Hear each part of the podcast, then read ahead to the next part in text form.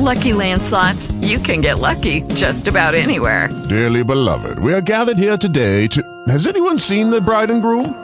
Sorry, sorry, we're here. We were getting lucky in the limo and we lost track of time. No, Lucky Land Casino, with cash prizes that add up quicker than a guest registry. In that case, I pronounce you lucky. Play for free at LuckyLandSlots.com. Daily bonuses are waiting. No purchase necessary. Void where prohibited by law. 18 plus. Terms and conditions apply. See website for details.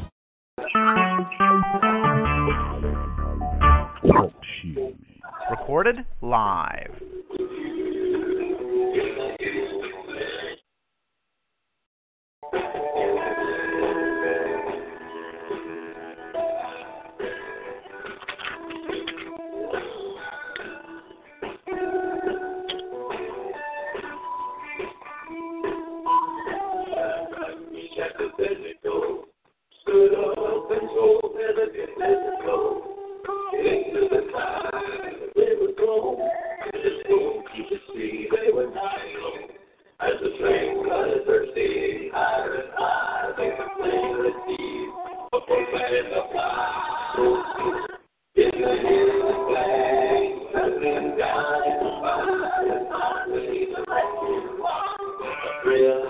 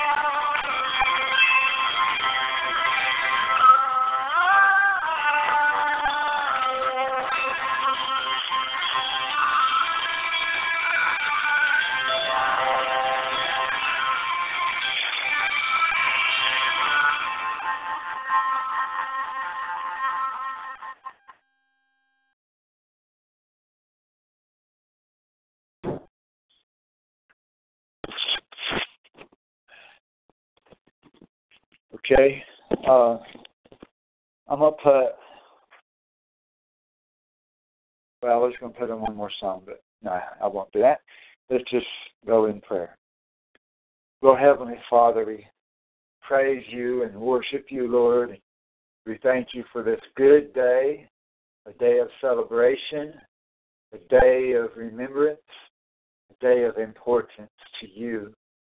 Praise your holy name.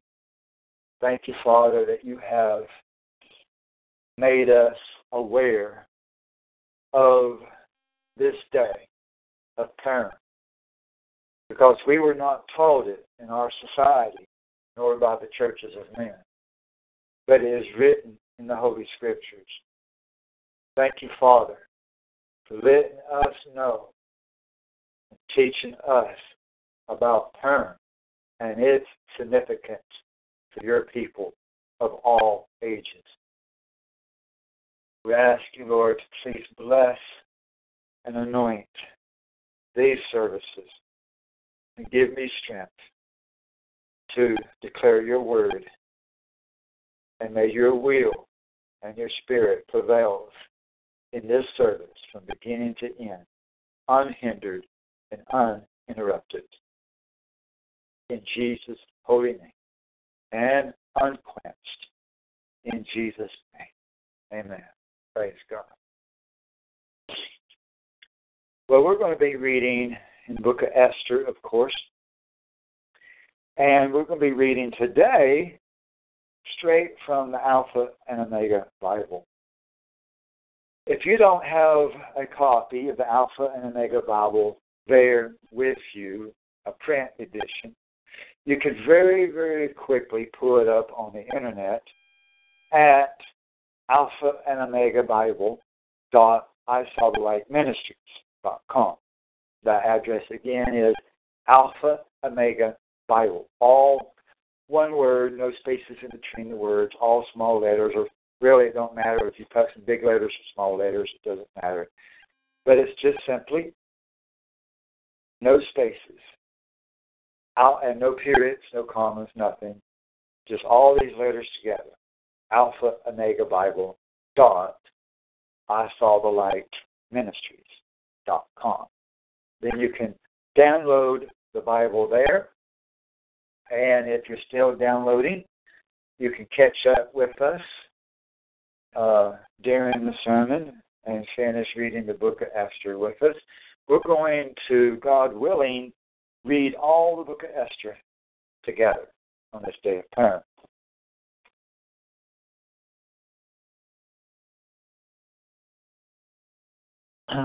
I want to make sure that I'm still connected here because the computer was telling me that I got that I got disconnected, but it doesn't seem. It's looking up. Oh shoot. So it may be not connected. I'm not sure. Um, yeah, disconnected internet, but I'm probably still connected over the phone. But I have more than one connection to worry about because it's over the phone and the internet at the same time. So I have to make sure that both is working. And it's also recorded for future reference.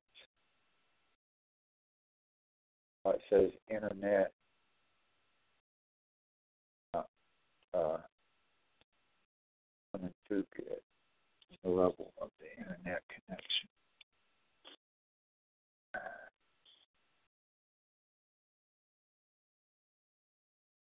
Uh,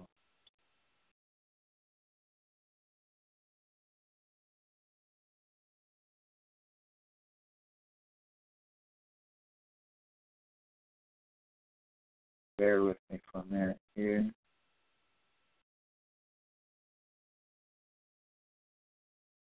Saying the internet signal is weak. Put on another song. And we'll put on a song. And if you're listening, if you can hear us, if you're uh, listening live, then uh, you'll be able to listen to the song while I connect. And we'll probably get disconnected, and then I'm going to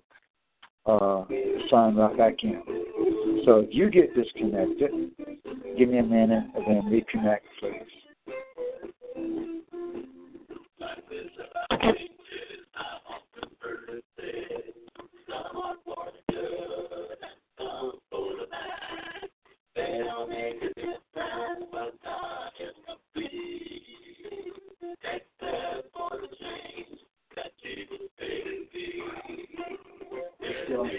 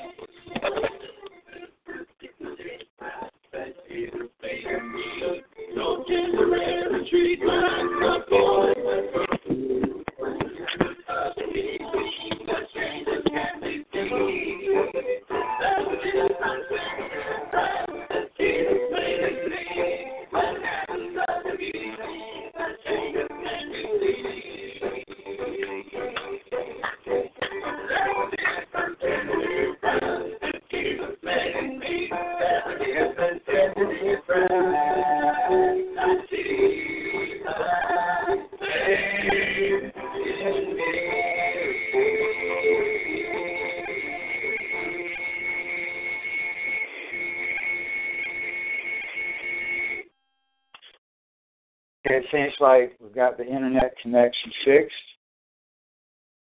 Uh, and so we're going to be reading the book from the book of Esther, as I said. And hopefully you have the Alpha and Omega Bible with you. That is a translation of the scriptures. And if you don't have a hard copy, you can download it really quickly and for free at the web address of Alpha Omega Bible dot I the light ministries dot com. Again, our address is Alpha Omega Bible I saw the light ministries dot com. And we're reading today from the book of Esther, and we're going to try to read the whole book of Esther, since it's just a short book, uh, for this first day of term. Now, the first thing that we need to recognize is that the word Esther is not her original name.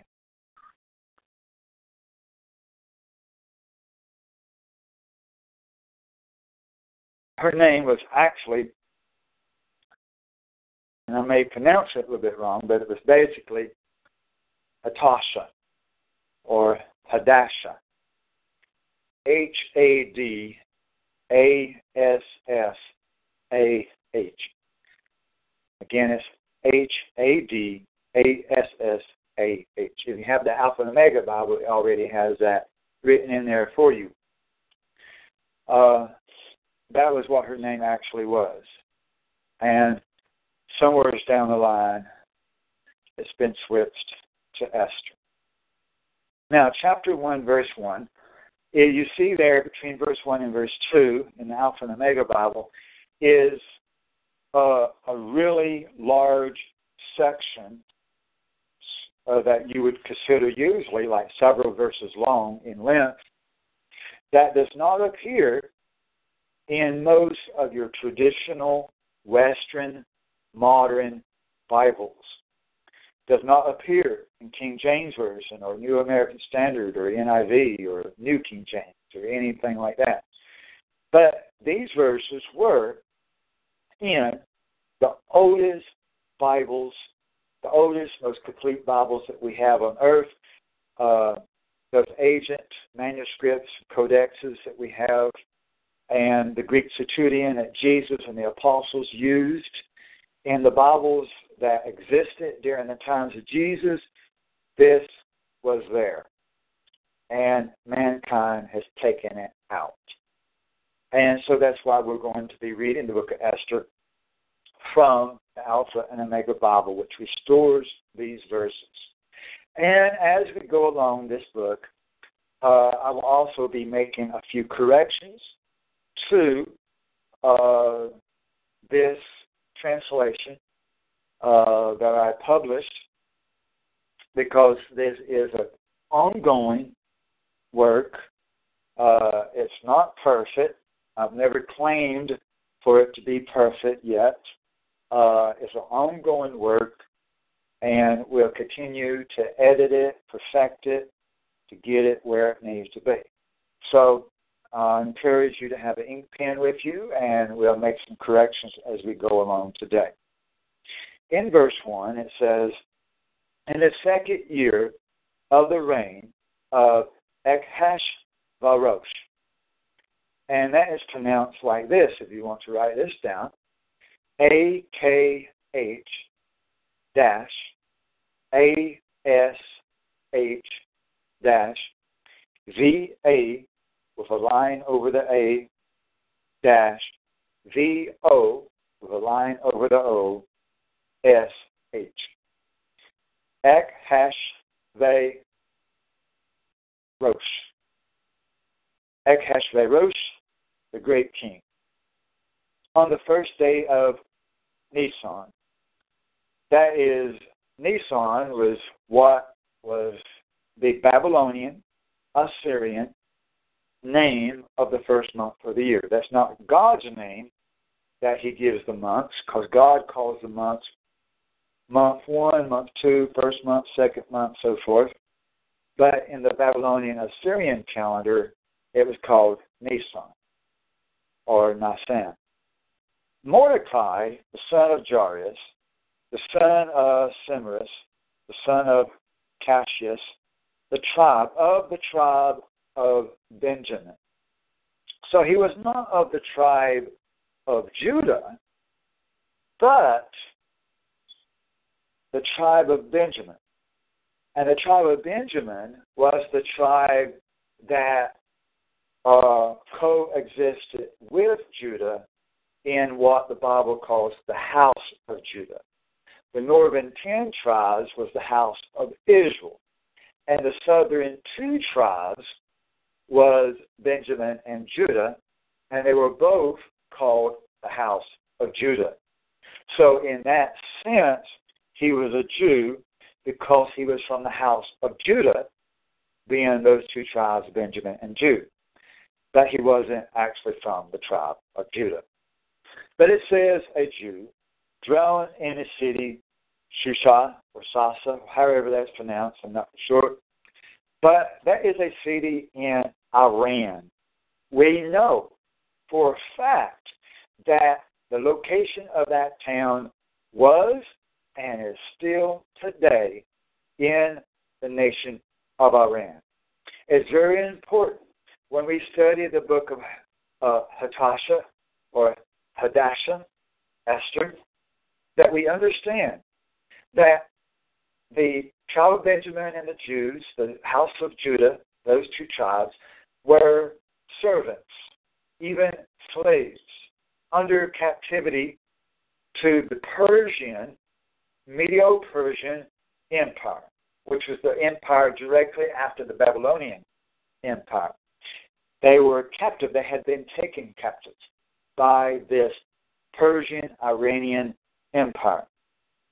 In that city in Iran, a great man, there was Mordecai, the great man serving in the king's palace, saw a vision.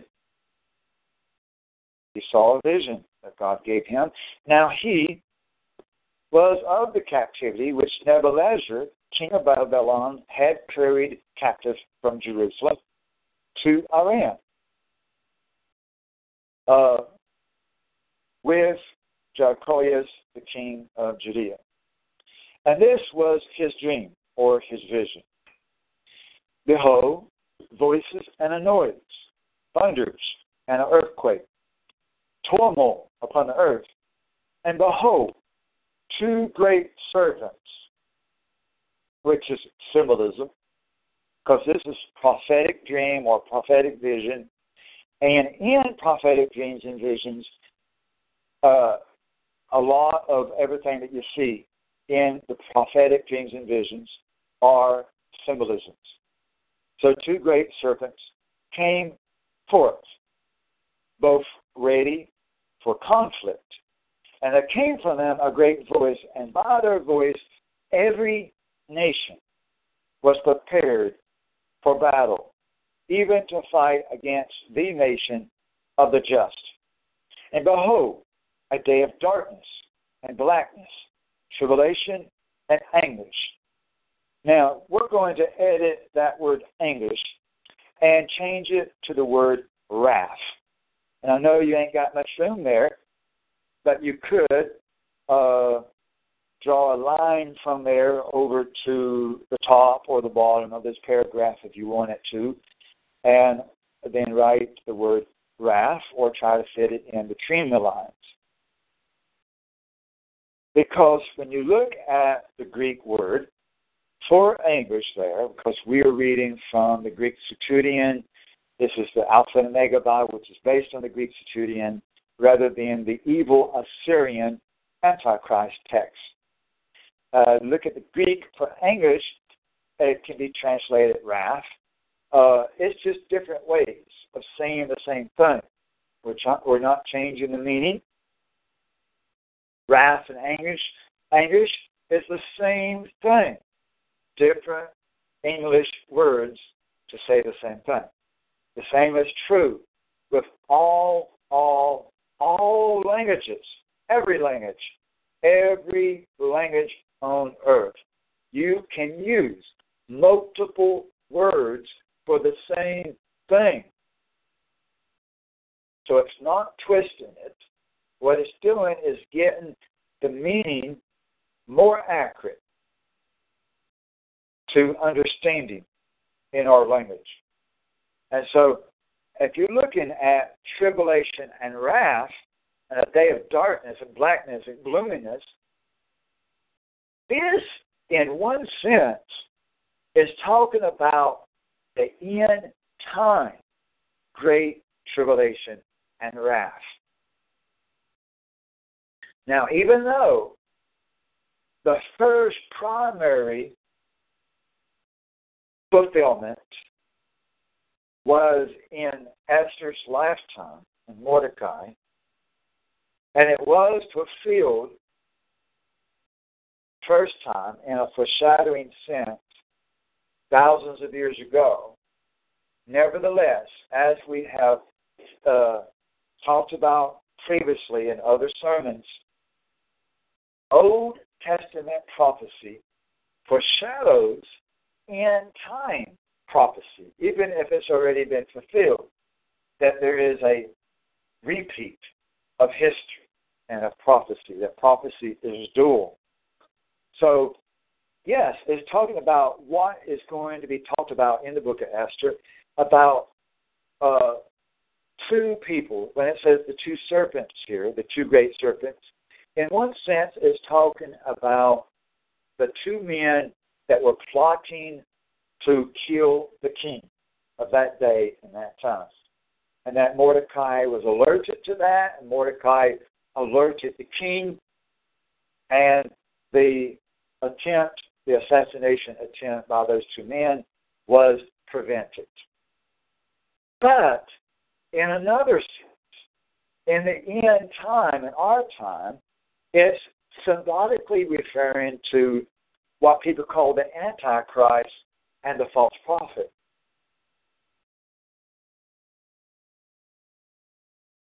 And the book of Revelation says that John saw unclean spirits come out of their mouths of the false prophet and the Antichrist. So this is uh, another way of saying that the serpents, that they are serpents, that they are demons, that they are demonic people, demonic beings. Now, of course, we're actually going to have three because you're going to have the son of perdition, which is the president of Syria, and you're going to have both of the popes, most likely.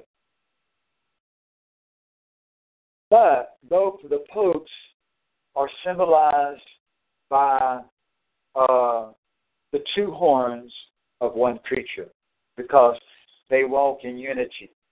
Uh, basically, you could say the two popes is the one Vatican with two horns.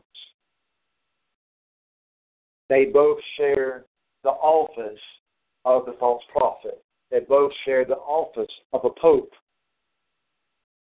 And so, even though you have two popes, it is symbolized or spoken about in a sense of being one because they're both in the same office, the same Vatican. So you could basically say that the false prophet is the Vatican, which has the two horns of the two popes, if that makes more sense to you. That the two circuits would be the Center of Perdition and the Vatican. And they came forth, reading from where it says the two great circuits, that they came forth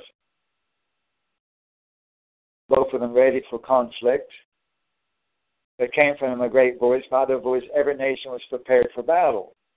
So that is a foreshadowing of, in our day and time, how you're going to have Gog and Magog and a great confederation, a multitude of armies, a multitude of nations to come against Israel at the beginning of the Great Tribulation.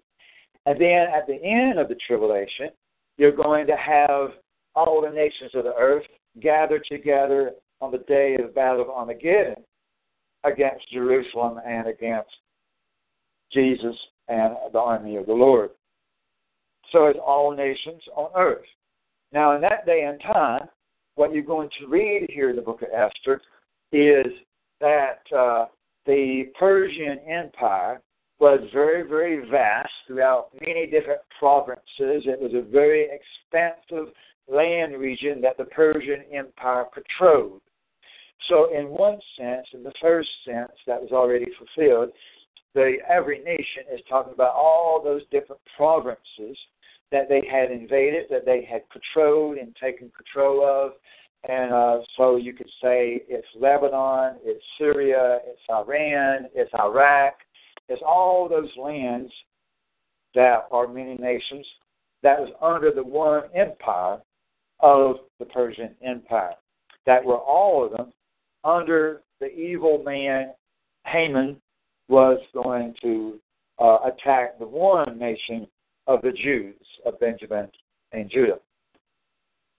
But in the end time, there's going to be many nations across the earth against the nation of Israel, but not only the nation of Israel, but uh, all the tribes of Israel.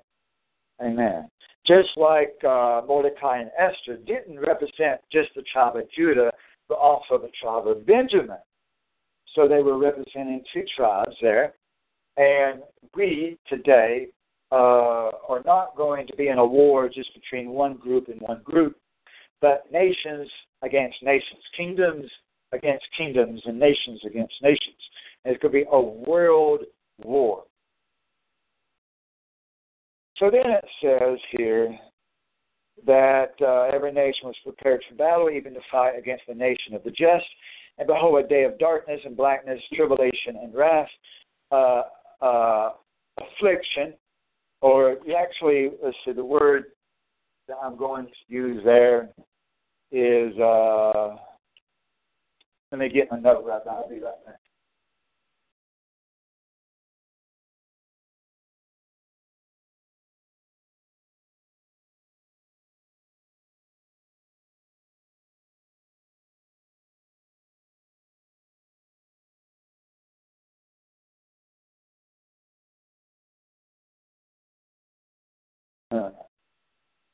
I forgot to write it down on paper, but uh, it's going to be.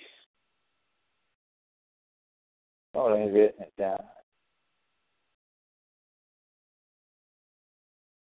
Whatever it is, I've already got it uh, edited in a format to where I will upload it to the internet later.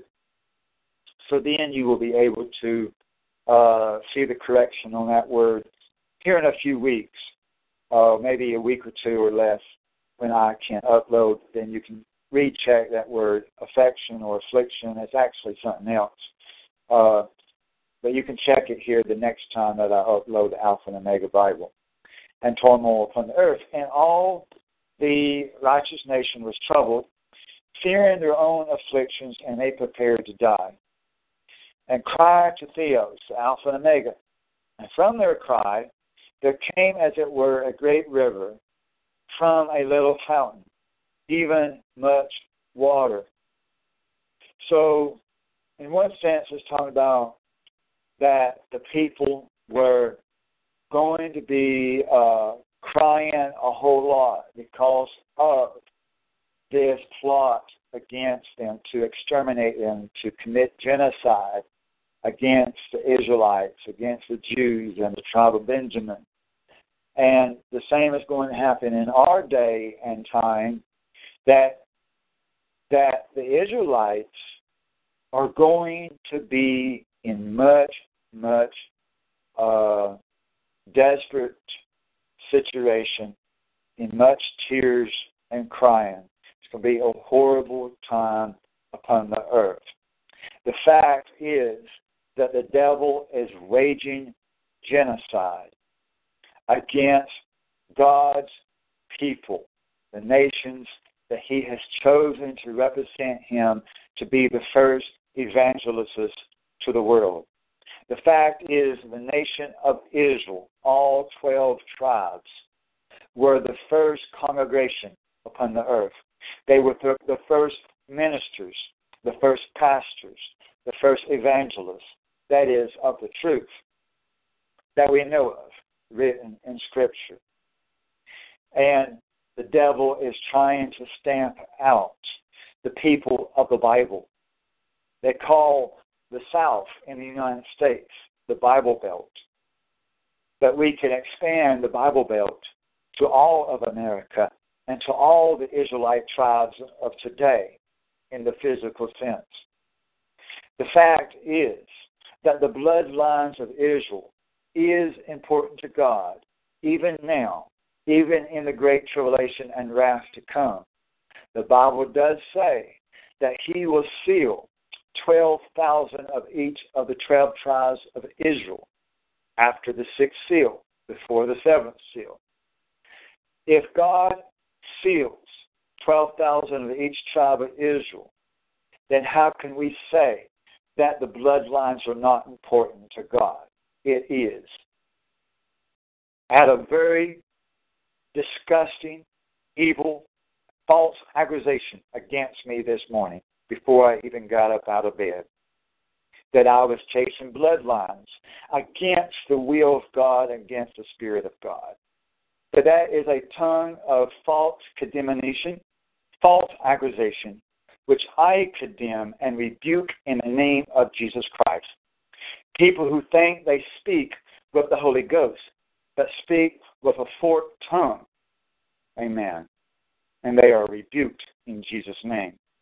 I will continue to preach the truth about who Israel is and who Gog Magog is, because it is a tremendous, important key to understanding end time prophecy and what is going to happen. What is written in the scriptures is written for all people of all colors, of all tribes, to understand what is going to occur in your lifetime. It's important. And I will not allow my mouth to be shut up, but I will speak the truth in love that you may learn and others may learn and others may learn and understand the scriptures rather than for the people to be drawn away from the truth by all these horrible websites that spread all across the internet and books and magazines and everything that are teaching people wrong and leading people away from the truth. The truth must be told. And so it says here that there will be much crying, even like a great river from a little fountain, and even much water. But that also represents that out of these tears shall come victory and a washing and a cleansing. That Jesus will come as the river of water. So it's symbolism of the great tribulation and the wrath of our time to transfer into the kingdom of God. For weeping may endure for a night, but joy cometh in the morning. And he will wipe away all our tears, and he will be the river of life and the tree of life. Then it says that the light and the sun arose. And that means the end of the darkness of the wrath and the great tribulation. And a new beginning with Jesus here on earth as our King of Kings and Lord of Lords. And in the uh, after the millennium and after the hundred years, once we get into the new heaven and new earth, He will be the light thereof, and we will no longer have a need for lamp or the sun or the stars or the moon, for He Himself shall be the light thereof. And so it represents coming out of the tribulation and darkness and crying into the abode of God. Amen. And the lowly shall be exalted. Amen. Praise God. And it says that these things, the water and the sun and the light, devoured the honorable. So we're going to edit that word devoured and change it to engulfed. Because what it is saying is that the lake of fire, the very presence of God unquenched and unheld back, will devour everything on earth and engulf even the saints, that we shall dwell in his presence, and he shall be the light thereof. It won't destroy the saints, because we will be turned to eternal spirit, but it will destroy the wicked. That we will live in his presence and be engulfed by his presence. Amen. Then it says, and Mordecai, who had seen this vision and what Theos, Alpha and Omega, desired to do, having awoke, so it was a dream, kept it in his heart, and desired by all means to interpret it, even till night. And Mordecai rested quiet in the palace. We're still in chapter 1, verse 1 of Esther. Rested quiet in the palace with, however you pronounce these, Gabriel and Tarar. These are the two serpents, the king's two chamberlaids. Enochus, Enochus, who guarded the palace. And he heard their reasoning and searched out their plans and learned that they were preparing to lay hands on King Achashverosh. Achashverosh. And he informed the king concerning them. And the king examined the two chamberlains, and they confessed and were executed. And the king wrote these things for a memorial. Also, Mordecai wrote concerning these matters. And the king commanded Mordecai to attend in the palace and gave gifts for their service. And Hanan, the son of Amadates the uh, Bugalian, was honorable in the sight of the king. And he endeavored to hurt Mordecai and his people because of the two chamberlains of the king. In other words, it was revenge. Hanan wanted revenge. These two chamberlaids that were uh, plotting to assassinate the king were friends and associates of Hanan. Now, it says, and it came to pass after these things. But we're going to edit that, that phrase, and it came to pass after these things. And we're going to change and edit and perfect and improve that phrase to be more accurate to what it means and to what it says in the Greek. And so the new phrase is, these words came to pass. These words came to pass in the days of Akash Verosh. So, what you're about to read in the following verses here and into the next chapter is a more uh, detailed account of what we just read. So, it's not the event occurring twice, but rather that it is written twice. You have a summary that happens throughout the Bible, a summary, and then a detailed, from this point on, a detailed uh, account of what happened. So these words came to pass in the days of Achashverosh, uh, and this king he ruled over 127 provinces from India. So, it, like I said, it stretched throughout the Middle East to many nations. It would have covered uh, what is today uh, Lebanon and Israel and Iraq and Iran and Syria and many other nations. In verse 2, in those days, when King Achashverosh was on the throne in the city of Shusha, which is in Iran. Verse 3 In the third year of his reign, he made a feast to his friends and the other nations that he was ruling, and perhaps to allies, and to the nobles of the Persians and Medes, and the chief of the satraps, or lieutenants, or military rulers, or government rulers. Verse 4 And after this, after he had showed, showed to them, or had shown to them, the wealth of his kingdom and the abundant glory of his wealth during a 180 days. And I say, and you can just cross out the word I say in verse 5. Just cross out the words I say. When the days of the marriage feast were completed, the king made a banquet to the nations who were present in the city six days in the court of the king's house, which was adored with hangings of fine linen and flax on cords of fine linen and purple, fashioned to golden and silver studs, on pillows of Paralian marble and stone, and there were golden and silver couches on a pavement of emerald stone and of pearl and of Paralian stone and woven worked coverings, variously flowered, having roses worked around about. Seven, gold and silver cups, and a small cup of carbonica, whatever that is, it may just be another word for a goblet, set out on the value of the value of 30,000 talents, abundant and sweet wine, which the king himself drank. And this banquet was not according to the appointed law, so but so that the king would have it. In other words, it wasn't an official holiday of the government, but it was just something that the king said, let's do this.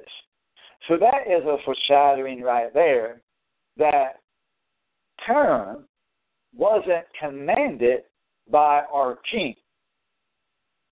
But nevertheless, as far as like it wasn't official law that we must do this. But nevertheless, it was the king's will. And nevertheless, it is our king's will as well. Our king's will. So not appointed law, but so that the king would have it. In other words, what the king wanted, his will. And he charged the stewards to perform his will and that of the company. Also, uh, King, I mean Queen, Va- how would you say her name, Brittany? Vesta? Vasti.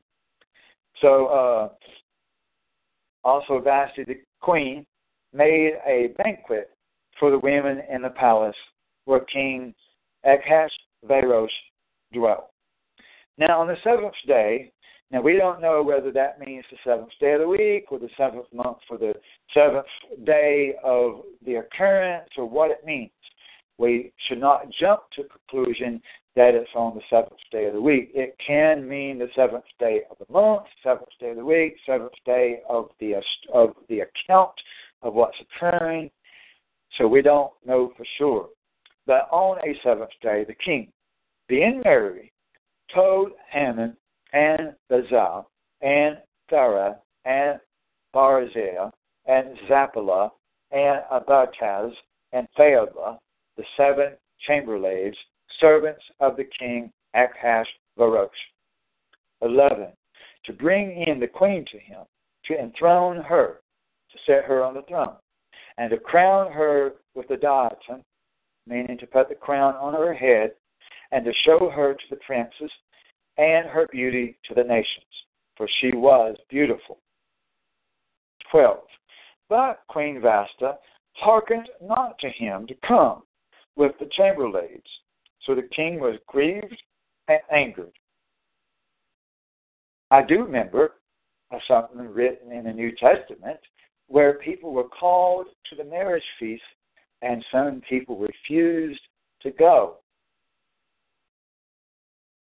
And so then also says here that the king was grieved and angered. In verse 13, he said to his friends, Thus has uh, Vesta spoken. Pronounce therefore upon this case law and judgment. So Achraz and Sartarias and Marasal, the princes, the Persians and Medes who were near the king, was set chief in the rank by the king, drew near to him, and reported to him, according to the laws, how it was proper to do to Queen Vasta, because she had not done the things commanded of the king by the chamberlaids.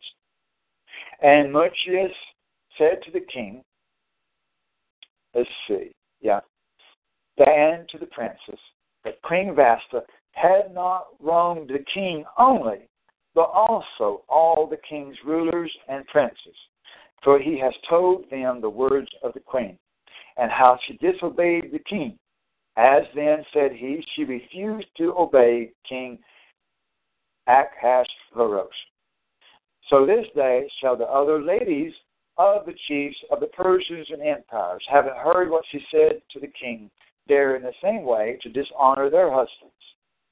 If then it seem good to the king, let him make a royal decree, and let it be written according to the laws of the Medes and the Persians, and let him not alter it, and let not the queen come in to him any more, and let the king give her royalty to a woman better than she.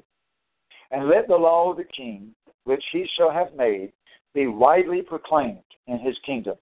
And so shall all the women give honor to their husbands, from the poor even to the rich. And the saying pleased the king and the princes. And the king did as much as had said, and sent into all his kingdom through the several provinces, according to their language, in, in order that men might be feared in their own houses. That word feared, I'm going to put in italics or in uh, appreciates beside the word feared, after the word feared. I'm going to put in italics the word reverence or with reverence. It's not talking about that they wanted the woman to be the women to be uh, in bondage or slavery or oppressed or really and truly fearful of the men. That was not their goal. That was not their intent. That was not their heart.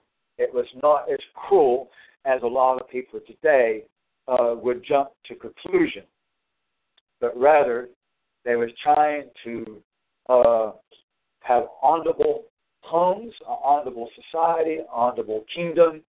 She did break the law, which was punishable by law, and she was set a horrible example to all the women and all the people. And this is kind of fear of reverence, the same kind of fear we have of God, the same kind of fear we have of our parents and our grandparents. It's reverence, fear, fear of reverence. Chapter 2, verse 1. Chapter 2, verse 1, after this, the king's anger was pacified, and he was no more, uh, he no more mentioned uh, bearing in mind what, but bearing in mind what she had said and how he had condemned her. Then the servants of the king said, Let there be sought for the king chaste and beautiful young virgins, and let the king appoint local governors in all the provinces of the kingdom, and let them select fair and chaste young damsels, and bring them to the city of Susa, into the women's apartment, and let them be consigned to the king's chamberlain, the keeper of the women, and let things for purification and other attendants be given to them. And let the woman who shall please the king be queen instead of Vashta. And the thing pleased the king, and he did so. Now there was a Jew in the city Susa in Iran, and his name was Mordecai, the son of Jairus, the son of Simris, the son of Cassius, of the tribe of Benjamin, who had been brought a prisoner from Jerusalem, which Nebuchadnezzar, king of Babylon, had carried into captivity. And he had a foster child, daughter of Amminadab, his father's brother. So this would make Esther his first cousin. And her name was Hadassah, not Esther. Hadassah. And when her parents were dead, he brought her up for a wife for himself. And the damsel was beautiful. And because the king's ordinance was published, many damsels were gathered to the city of Susa under the hand of God, and Esther was brought to God, Hadassah was brought to God, the keeper of the women. And the damsel pleased him, and she found favor in his sight. And he hastened to give her the things for purification and her portion, and the seven maidens appointed her out of the palace he treated her and her maidens well in the women's apartment. But Hadassah revealed, it should say, rather than discovered. Same thing. It's just a better way of saying it to where we understand it better. But Hadassah revealed not, revealed not her family, nor her kindred, for Mordecai had charged her not to tell. But Mordecai used to walk every day by the women's court to see what would become of Hadassah. Now, this was the time for a virgin to go into the king, when she should have preferred uh, fulfilled twelve months. The so is the days of purification. Fulfilled. Six months while they were anointing themselves with oil first, and six months with spices and women's purifications. And then the damsel goes into the king, and the officer to whomsoever he should give the command will bring her to come in with him from the women's apartment to the king's chamber. This is the way it was done. Verse 14 She enters in the evening, and in the morning she departs to the second women's apartment, where uh, Jairus, Gaius, the king's chamberlain, is keeper of the women, and she goes not into the king again until she should be called by name. And when the time was fulfilled, the Hadassah, the daughter of Amadad, the brother of Mordecai's father, to go in to the king. She neglected nothing which the chamberlain, the women's keeper, had commanded. For, Hadassah found grace in the sight of all that looked upon her. Verse 16. So Hadassah went in to King Ahasuerus in the twelfth month, which is Adar, in the seventh year of his reign. Now, this is occurring six years before the main event. So this is not all occurring in the same month or even in the same year. From this point to the end of this book, there's a six year time frame that all this occurs, or at least that's the way that it's written, unless we've got some scribal uh, mistakes in the manuscripts but it seems to be a, a time period of six years passing by here. Verse 17. And the king loved Hadassah, and she felt favor beyond all the other virgins. And he put on her the queen's crown. And the king made a banquet for all his friends and great men for seven days. And he highly celebrated the marriage of Hadassah and he made a release to those who were under his dominion. He let some people go, it seems like that. Verse 19 Mordecai served in the palace. Verse 20 Now Hadassah had not revealed her kindred, it should say. Revealed kindred. She had not revealed her kindred. For so Mordecai, Mordecai commanded her to fear Theos, Alpha and Omega, and to keep his commandments. Same thing, perform, keep, do, obey, different ways of saying the same things, but I'm going to edit it to say, keep his commandments. As when she was with him, with Mordecai, and Hadassah changed not her behavior, her manner of life. So Hadassah continued to keep the commandments, the seventh day, the holy days, all the laws that had been established by God at that time. By that time, she remained faithful to the Almighty Alpha and Omega. In other words, she did not adopt the pagan ways. She did not let her fame or her riches or her position change her heart, her mind, or her life. She remained true to who she was and to her God. Amen. In verse 21, and the two chamberlains of the king, talking about in verse 1 the two serpents, those two men that were plotting assassination against the king. Those two chamberlains of the king, the chiefs of the bodyguard, were grieved because Mordecai was promoted, and they sought to kill the king, Ahasuerus.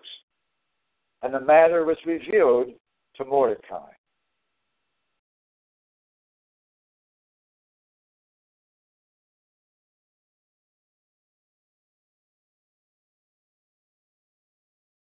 And he made it known to Hadassah, Mordecai did, and she declared to the king the matter of the conspiracy. And the king examined, examined the two chamberlains, chamberlaids and hanged them. And the king gave orders to make a note for a memorial in the royal records of the good offices of Mordecai as a commendation. commendation. Chapter 3, verse 1. And after this, King Ahasuerus highly honored Haman, son of Amadas the Burgonian, and exalted him, exalted Haman, and set his seat above all his friends.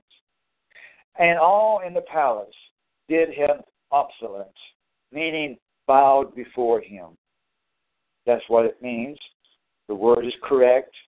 It just means bowed before him.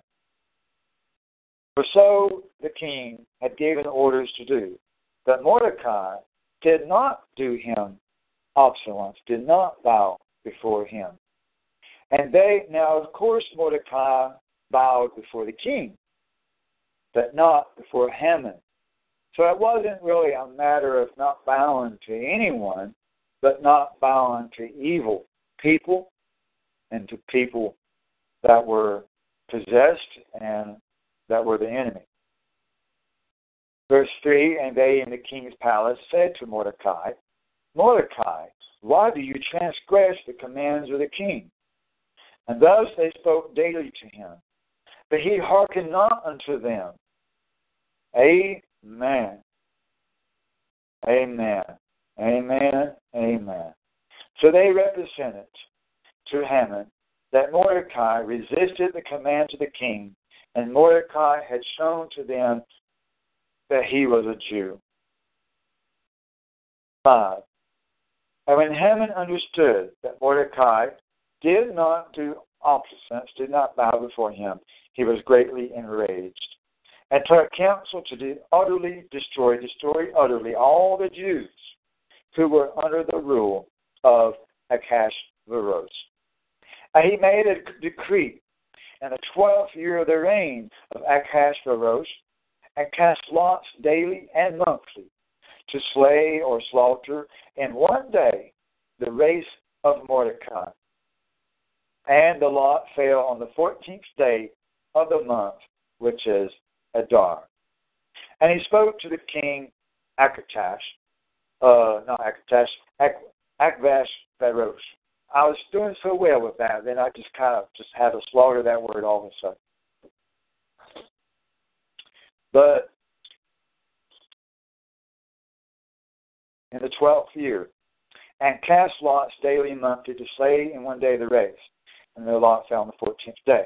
Now, verse eight, and he spoke to the king Ahasuerus, saying, There is a nation scattered among the nations in all your kingdom, and their laws different from those of all the other nations. And they disobey the laws of the king, for it is not expedient or profitable for the king to leave them alone. If it seems good to the king, let him make a decree to destroy them, and I will admit in the king's treasury ten thousand talents of silver. And the king, the king took off his ring and gave it to the hands of Haman to seal the decrees against the Jews. And the king said to Haman, Keep, keep the silver and treat the nation as you will. So the king's recorders were called in in the first month on the thirteenth day, and they wrote as Haman commanded to the captains and governors in every province, from India even to Ethiopia, to 127 provinces and to the rulers of the nations under, uh, uh, according to their several languages, in the name of King Ahasuerus. Verse 13, of course, King James, New American, NIV, all these Bibles, modern Bibles, leave out the, the large, large, large paragraph of verse 13. So it's very important that we read this from the Alpha and Omega Bible. So verse 13 says, And the message was sent by posts. So I'm going to edit that word post couriers. Couriers. C O U R I E R S. Again, C O U R I E R S. The word post is correct. It's correct. It's not wrong. But we understand what it means better. A better English word in our understanding, couriers, which is message deliverers. Throughout the kingdom of Ahasuerus, to destroy utterly the race of the Jews on the first day of the twelfth month, which is Adar, and to plunder their goods. And the following is the copy of the letter.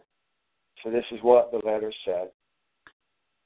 The great king Ahasuerus writes thus to the rulers and inferior governors of 127 provinces from India even to Ethiopia, who hold authority under him, ruling over many nations and having obtained dominion over the whole world.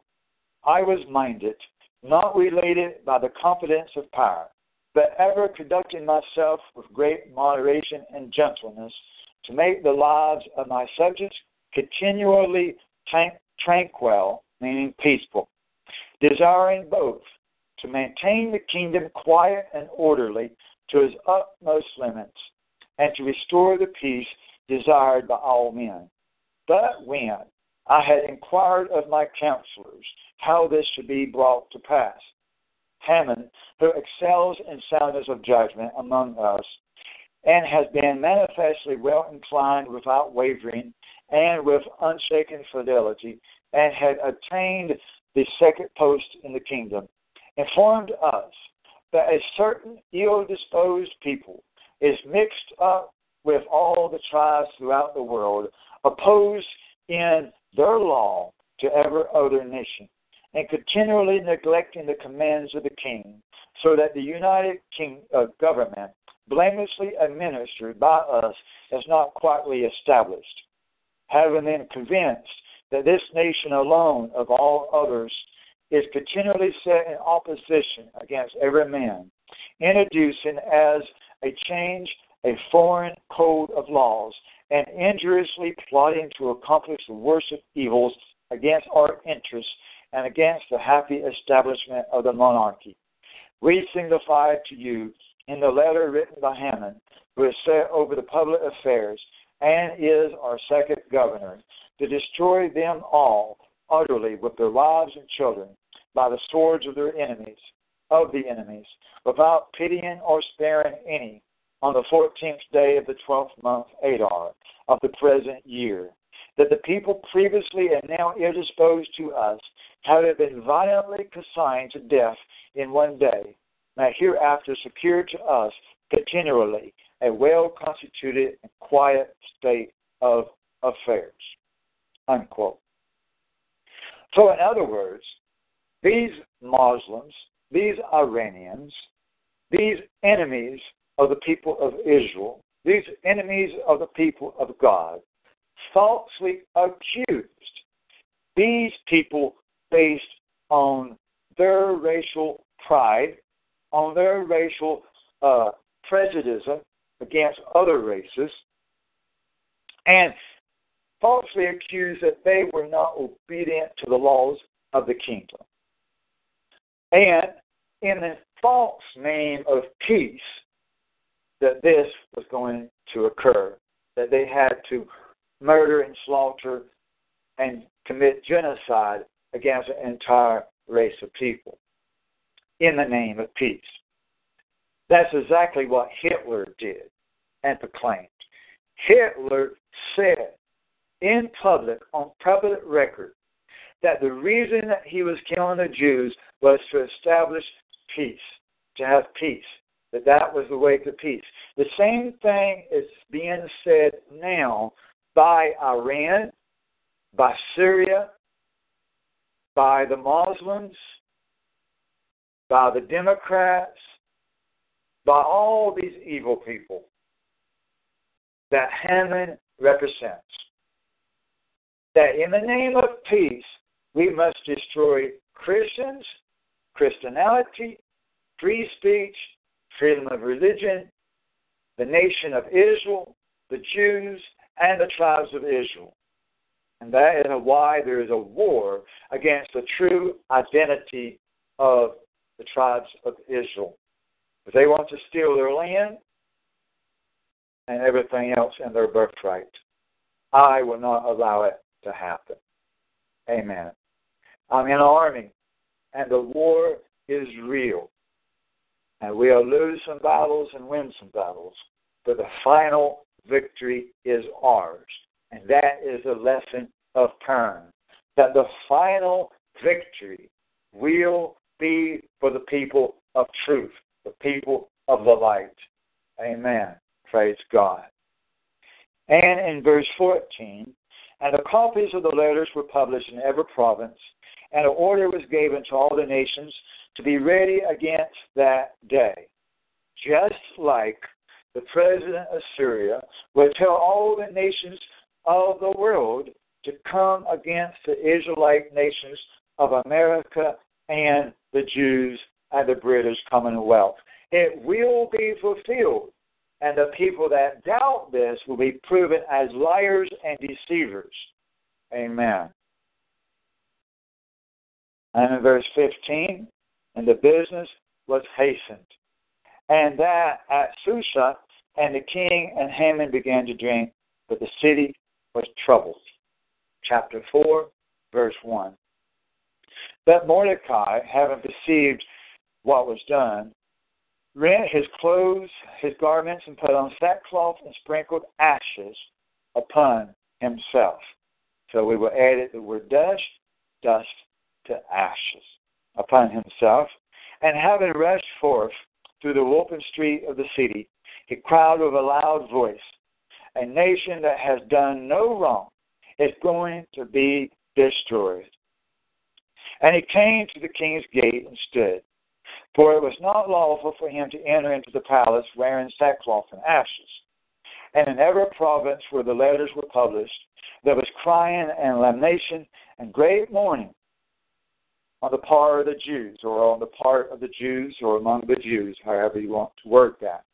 And they spread for themselves sackcloth and ashes. And the queen's maids and chambermaids went in and told her. And when she had heard what was done, she was disturbed, and she sent to clothe Mordecai to take away his sackcloth, but he consented not. So Hadassah called on her chambermaid Architarius who waited upon her, and she sent to learn the truth from Mordecai. And Mordecai showed him what was done, and a promise which Haman had made the king of ten thousand talents to be paid into the treasury that he might destroy the Jews. Now, even though the king did not accept the money, this was true that Haman had offered this money in order he was trying to pay to kill people. I'll pay you to let me kill them. That's what Haman had tried to do. But the king, being righteous, he he granted the slaughter, the genocide, not based on money and refused the money. But he granted it because he had been deceived into thinking that the Israelites were evil people. He fell for the Muslim propaganda. And that is what is occurring today with all these people that saying that the Jews are not Israelites, but that they're uh, something else, and that they're the synagogue of Satan. Well, that is a doctrine of Satan, because the Jews that are living in Israel are not of the synagogue of Satan. Why that verse in the book of Revelation is talking about is false Christians who think they are saved but are not but it is also talking about the Jews in one sense because anybody on this earth, regardless of the, whether they're Jews or Muslims or Christians or whatever, if they think they are saved and not saved, then they are the synagogue of Satan based on their belief that they are saved and not saved and has nothing to do with race. Because the Bible says that we are circumcised in the heart, and he is a Jew that is one that is circumcised inwardly and not outwardly. That there is no difference between Jew and Greek now. Therefore, the synagogue of the Jews has nothing to do with Gentile and Israelite and who this person and that person is in the bloodlines, even though the bloodlines are important to God. But the synagogue of Satan is talking about people who think they are saved and are not. That simple. And so people are falling for this Islamic hate, propaganda, hate against the Jews, saying that they are not Jews, that they are not Israelites. And it is a lie of the devil. And I will stand against that lie for as long as I live. Amen. And verse 7 And Mordecai showed him what was done, and the promise which Haman had made the king of 10,000 talents to be paid into the treasury that he might destroy the Jews. Verse 8 And he gave him the copy of the writing that was published in Shusha concerning their destruction to show Hadassah, and told him to change charge her to go in and entreat the king, to beg him for the people. Remembering, uh, said he, quote, the days of your low estate. Remember the days of your low estate, how you were nursed by my hand, because Haman, who holds the next place to the king, has spoken against us for death. Do you call upon the Lord? That's saying, this is what I need you to do you can just cross out that word do you because it just don't make sense in English and call upon the Lord. So just cross out only the words do you. And he says, Call upon the Lord and speak to the king concerning us to deliver us from death. Unquote. Verse 9. So Ahasuerus went in and told her all these words. No, not Ahasuerus, the servant, not the king.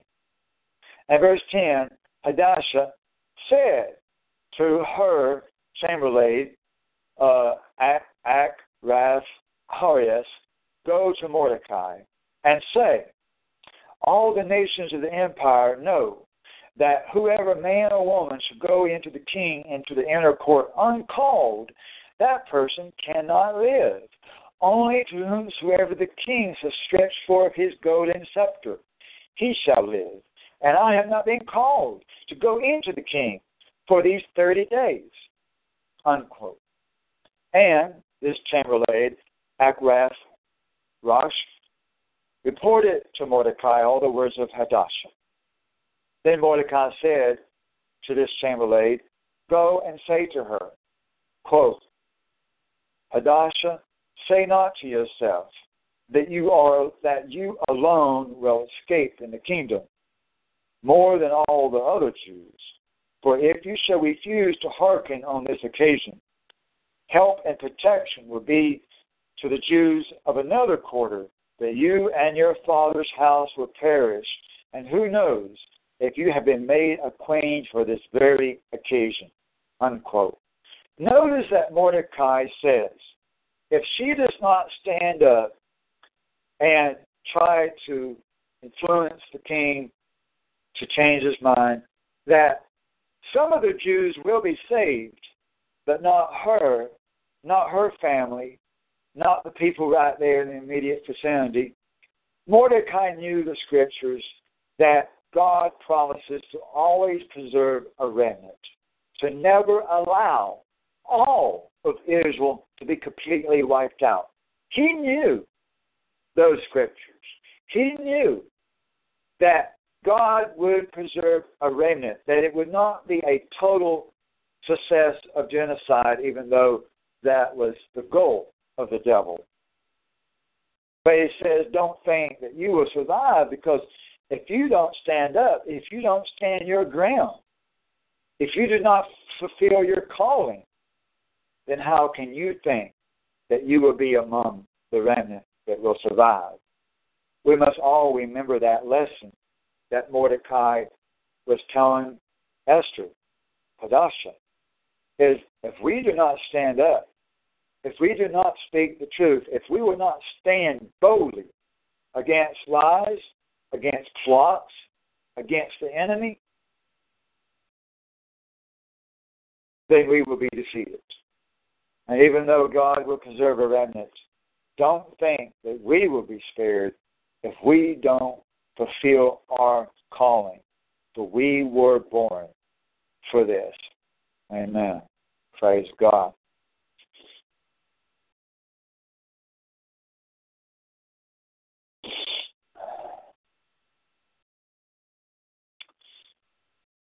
So then, says here in verse 14, verse 14, For if you shall refuse to hearken on the occasion, help and protection will be to the Jews of another quarter, that you and your father's house will perish. And who knows if you have been made a queen for this very occasion. Verse 15, And Hadassah sent the man that came to her to Mordecai, saying, Go and assemble the Jews that are in Susa, and fast you for me, and eat not and drink not for three days, night and day. And I myself and my maidens will fast, and then I will go in to the king, contrary to the law, even if I die. Amen. Verse 17, which all the Bibles leave out. So Mordecai went and did all that Hadassah commissioned him. We'll add that word commanded to commissioned him.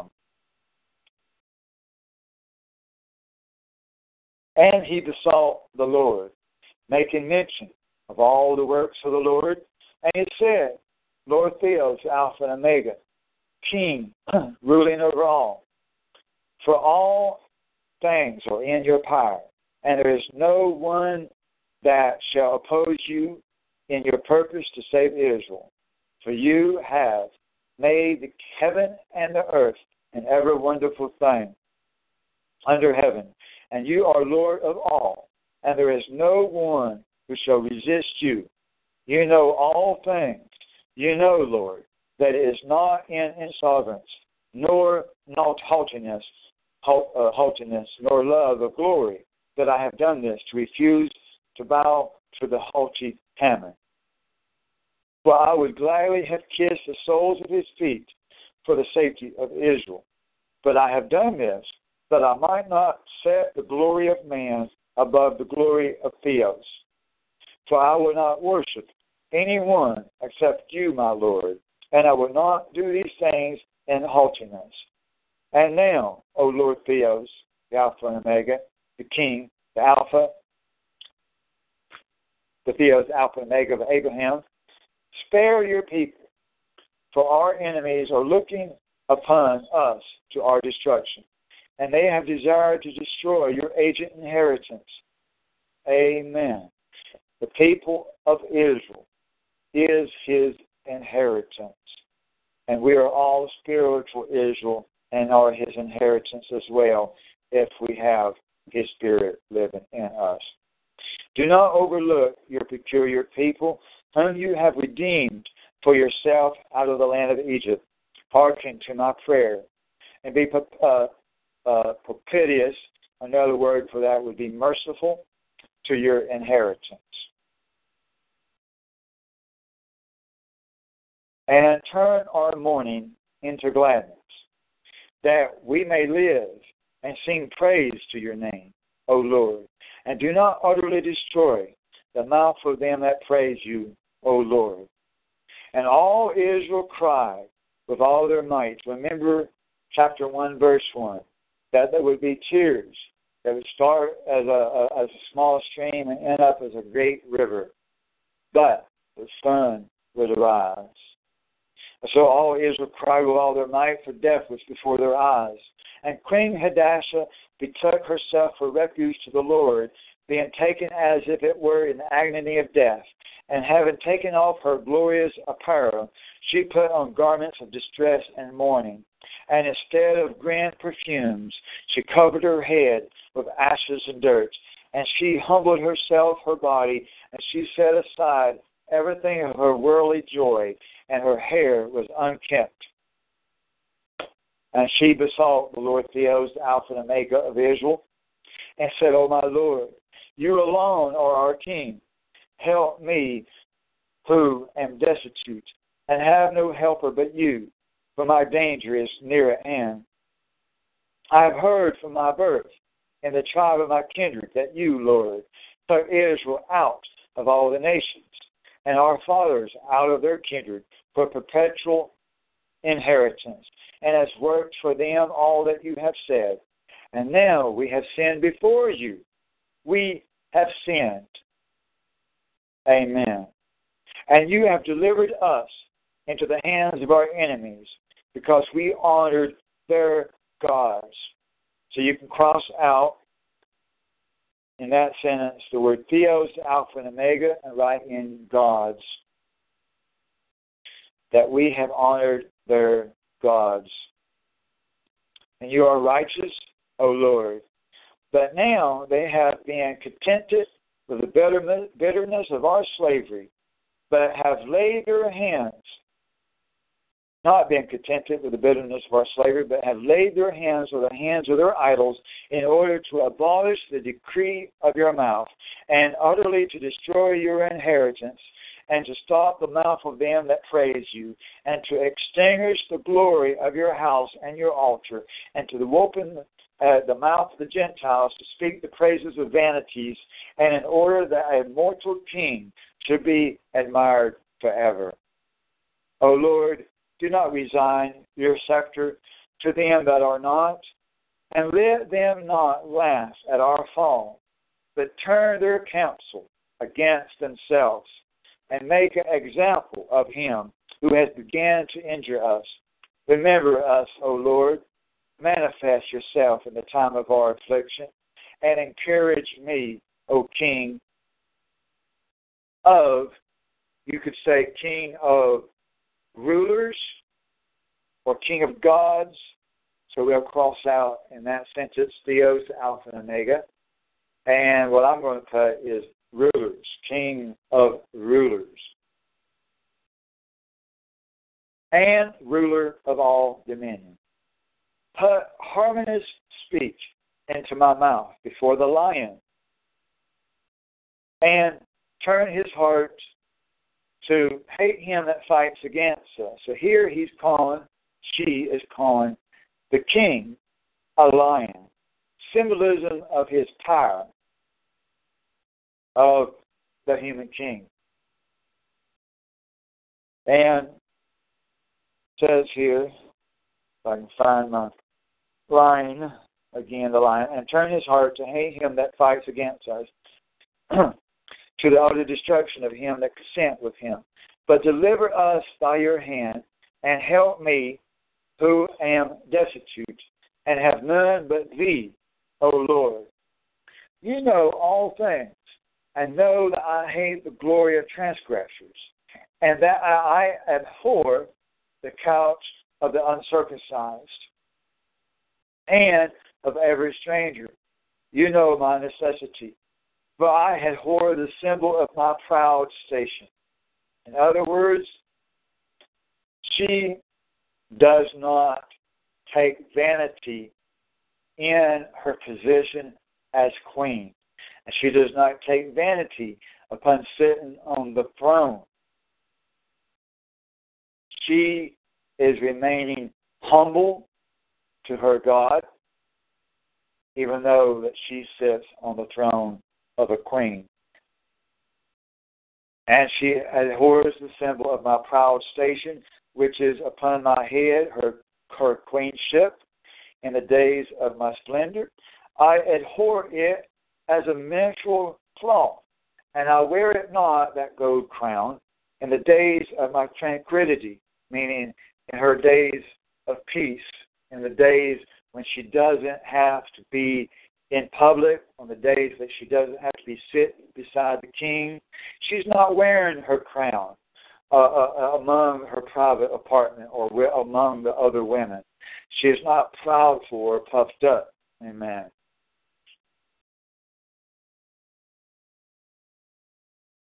And your handmaid has not eaten at the table of Haman and I have not honored the banquet of the king, neither have, drunk, have I drunk the wine of libations.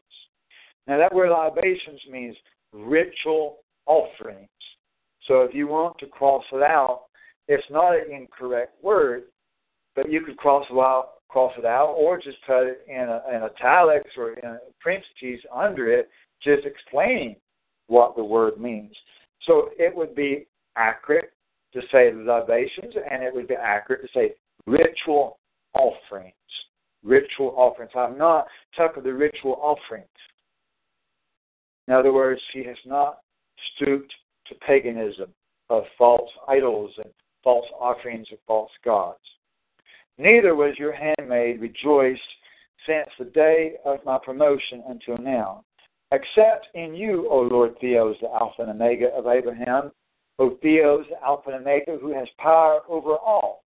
Hearken to the voice of the desperate, desperate, and deliver us from the hand of them that devise mischief, and deliver me from my fear. Chapter 5, verse 1, which uh, most of the Bibles leave out, says, And it came to pass on the third day, when she had ceased praying and fasting, that she put off her normal apparel and put on her glorious apparel, and being splendidly attired or arrayed, and having called upon Theos the Alpha and Omega, the overseer and preserver of all things, she took her two maids, and she leaned upon one as a delicate female. In other words, the crown on her head and all the jewelry and the clothing and all the robes and undergarments and everything else that the queen had to put on when she actually appeared before the king was very, very heavy. And she had to lean upon one of her two assistants. And so she leaned upon one as a delicate female, and the other followed bearing her train, which is what you call the long, flowing uh, garment of the back part of her dress that goes like back several, several, several feet down the hallway. And so the other was uh, holding onto that to keep it from getting dirty. And let's see. Bearing her train, and she was blooming in the perfection of her beauty, and her face was cheerful. And it was benevolent, but her heart was straitened for fear. And having passed through all the doors, she stood before the king. And he was sitting on his royal throne, and he had put on all his glorious apparel, covered all over with gold and precious stones. And says here was very terrible, which is just a poor translation of saying that he was like uh, a, quite a spec, quite a spectacle. So I'm going to take out the word very terrible and replace it with the word awesome, meaning uh, all like you see something and, and it just kind of awes you. That's what awesome means. And so the sight of him sitting there with all of his attire, very fancy to do like she had done because of coming into his presence, that it was an awesome sight. It was an amazing sight. It was an all sight. And having raised his face, uh, repleasant with glory, he looked, it says here, with intense anger. To cross the word intense anger and replace it with passion. I do not believe he had, he had an appearance of anger on his face. But the word here, the great word that is translated as anger here, can be translated as anger, but it can also be translated as passion or great emotion or great glory or uh, intense or I mean there's a lot of ways it can be translated. So you have to go more of the context and what she said afterwards. And it's what she said afterwards that convinced me that it's not a look of anger. Now, some people say it's a look of anger because uh, he didn't expect her, because she wasn't called to go in. And so this was against the law. And he could have been angry and, and commanded her to be killed or arrested or thrown out or something. And so that's why some people have translated it as anger, and that's why it's traditionally translated as anger. But look at her response later, and that tells me it wasn't anger. But it's this whole sight of her coming into uh, uh, uh, uh, approaching the king. Plus, what is happening here is that God's presence is upon him. That's important to understand. That is huge to understand this. That even though he was a mortal king and had made a mistake and had been deceived, that God was working in him. It was ordained for him to be deceived. It was ordained for him to make that mistake. It was ordained for him to make that decree to kill the Jews and then to repent of it. All of that was ordained and planned by God Almighty, ruler of all dominions. God was in control. Amen. God is in control. God's presence was resting upon him. God was working in him just as the devil was working in Haman. Amen. You can look upon Haman and see the devil's face, and you can look at the king's face and see the face of God. Notice what happens in Esther's reaction, Hadassah. And so he looked with passion. And the uh, queen fell and changed her color as she fainted, and she bowed herself upon the head of the maid that went before her. But Theos, Alpha and Omega, changed the spirit of the king to gentleness. That doesn't mean that he was there. Maybe he was, but we can't automatically assume it uh, because it can still be an appearance of some kind of a great passion or overwhelming glory and being changed to a more gentle, a more more gentle uh, uh, appearance, and in intense feeling. That intense feeling can also be translated great concern. It doesn't have to be great concern or intense feeling. He sprung up. He sprung off his throne, which is very unlike a king, very much unlike a king. He sprung off his throne and took her into his arms until she recovered. And he comforted her with peaceful words and said to her, What is the matter, Hadassah? I am your brother. Meaning spiritually, meaning I'm your friend. Be of good cheer. You shall not die. For our command is openly, openly declared to you, draw near. So it was the law that she not come in there unless he says so. And so he said so. He made it a matter of public record. I am calling you. He is not a horrible king. He's a man of love and a man of a righteousness and justice. Uh, he really is. And verse 2 And having raised the golden, golden scepter, he laid it upon her neck and embraced her and said, Speak to me. And she said to him, I saw you, my Lord, as an angel of Theos, the Alpha and Omega. Did she see him as a man of anger, as a man of wrath, as a man of evil? Darkness? No. She saw him on that throne as an angel of Theos. Now, that word angel there can be translated many different ways as well. I don't think she actually saw him in the appearance of an angel. The word angel can be translated as a messenger or an agent or a pastor uh, or a representative or a manifestation.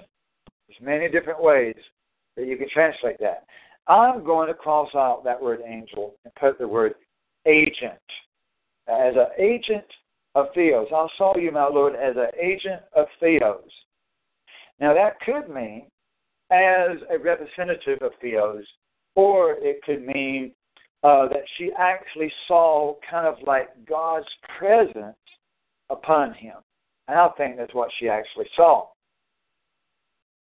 And my heart was troubled for the fear of your glory.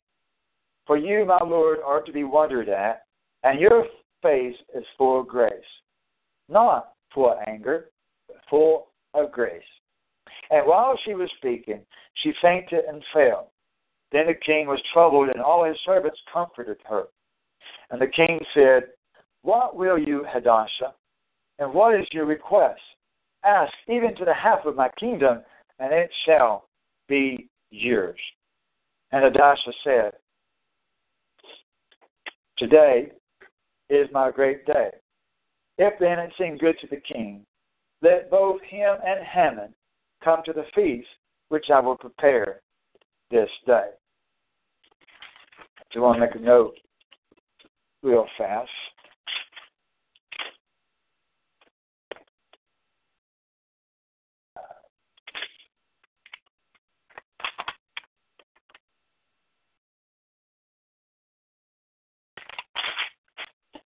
Okay?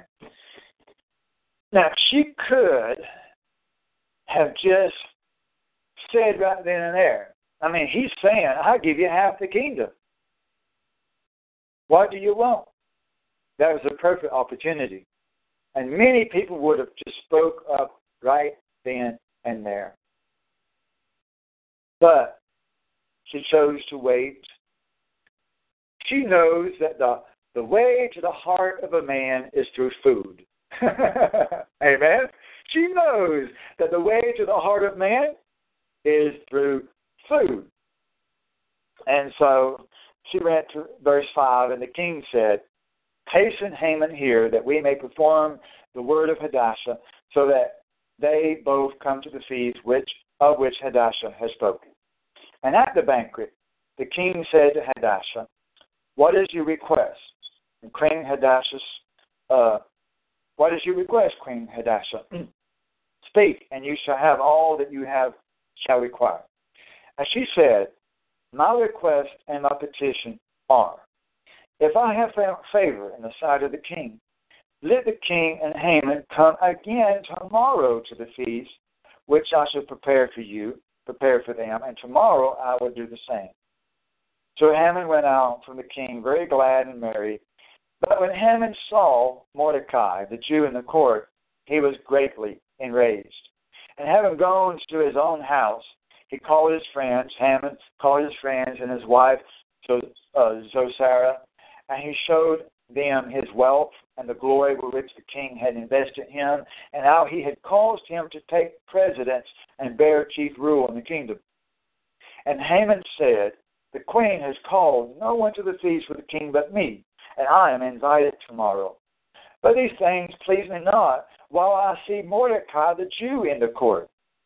And Zophar, his wife, and his friends said to him, Let there be gallows made for you of fifty cubits, and in the morning do you speak to the king, and let Mordecai be hanged on the gallows.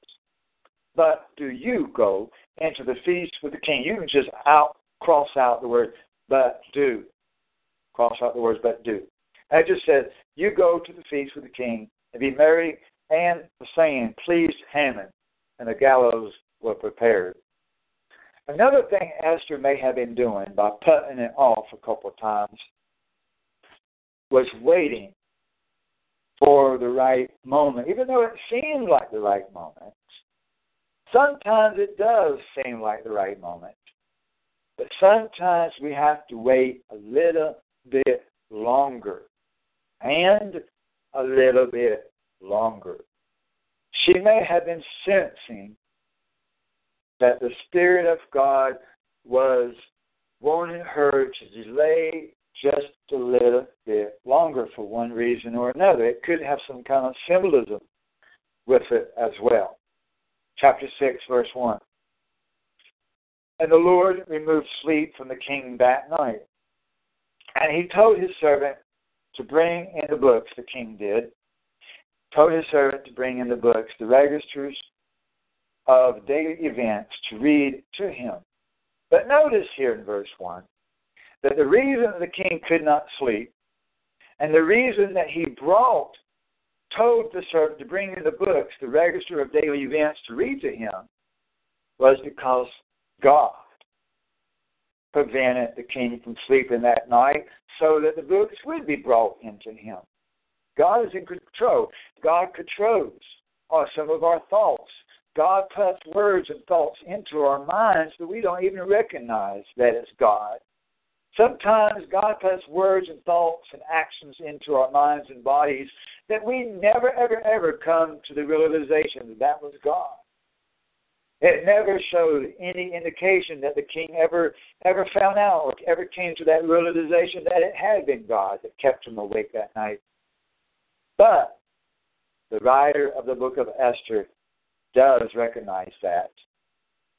In verse 2, he found the records written concerning Mordecai, how that he had told the king concerning the two chamberlains of the king, when they had uh, been keeping guard and sought to lay hands on uh, Ahasuerus. And the king said, What honor or favor have we done to Mordecai?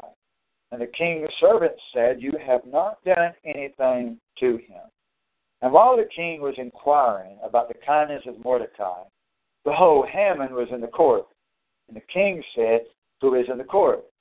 Now Haman was come in to speak to the king, that he should have Mordecai hang Mordecai on the gallows which he had prepared. And the king's servants said, Behold, Haman stands in the court. And the king said, Call him. And the king said to Haman, What shall you I do to the man whom I wish to honor? I know the delay now. I know why Esther kept delaying, but it's because the gallows had not been built yet. And the gallows had to be built, these things that were used to hang people, because the gallows was not built until chapter 5, verse 14. But in the verses leading up to chapter 5:14, she was stalling. Then the gallows was built, and she no longer stalls because now that the gallows are built, she can execute the enemy with the truth. And now she reveals the truth, and the truth and the light reveals the darkness. So let me make a note here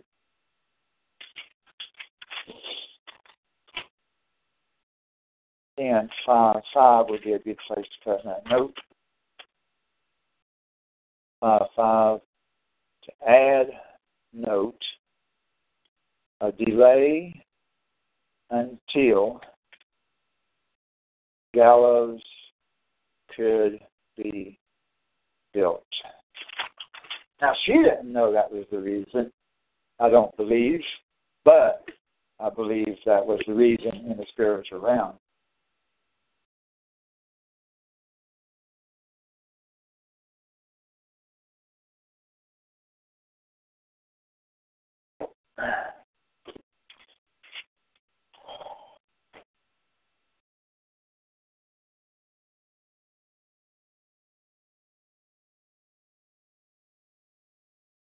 Then, in verse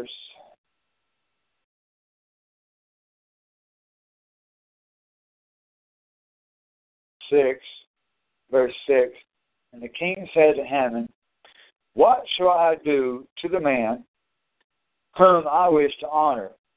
And Haman said within himself, Whom would the king honor but myself?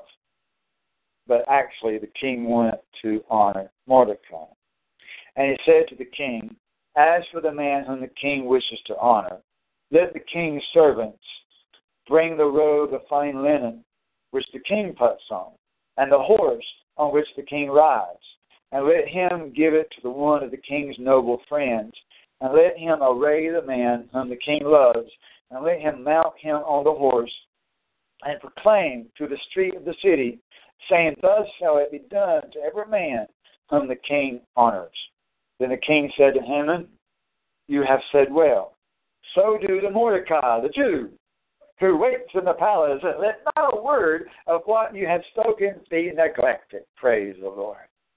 So Haman took the robe and the horse, and arrayed Mordecai, and mounted him on the horse, went through the street of the city, and proclaimed, saying, Thus shall it be done to every man whom the king wishes to honor.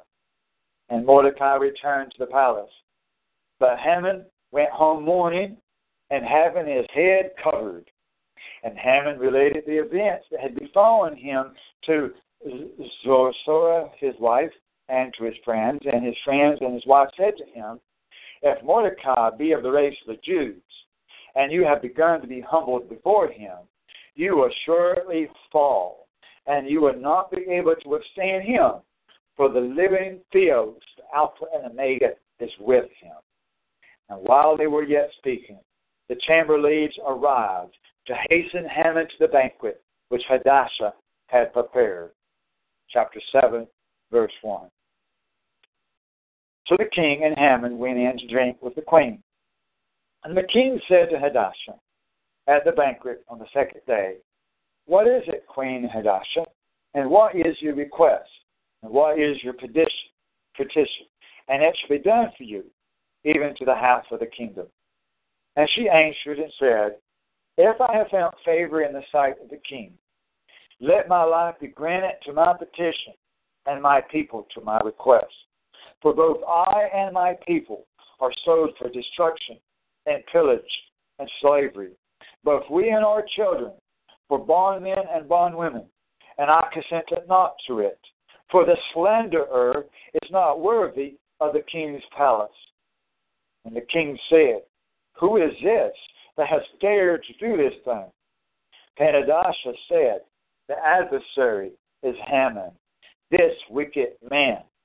Then Haman was troubled before the king and the queen. And the king rose up from the banquet to go into the garden, and Haman began to entreat the queen, for he saw that he was in a troublesome situation. So you can out, you can cast out, uh, uh, cross out the word evil case, and replace it with troublesome situation. A troublesome situation.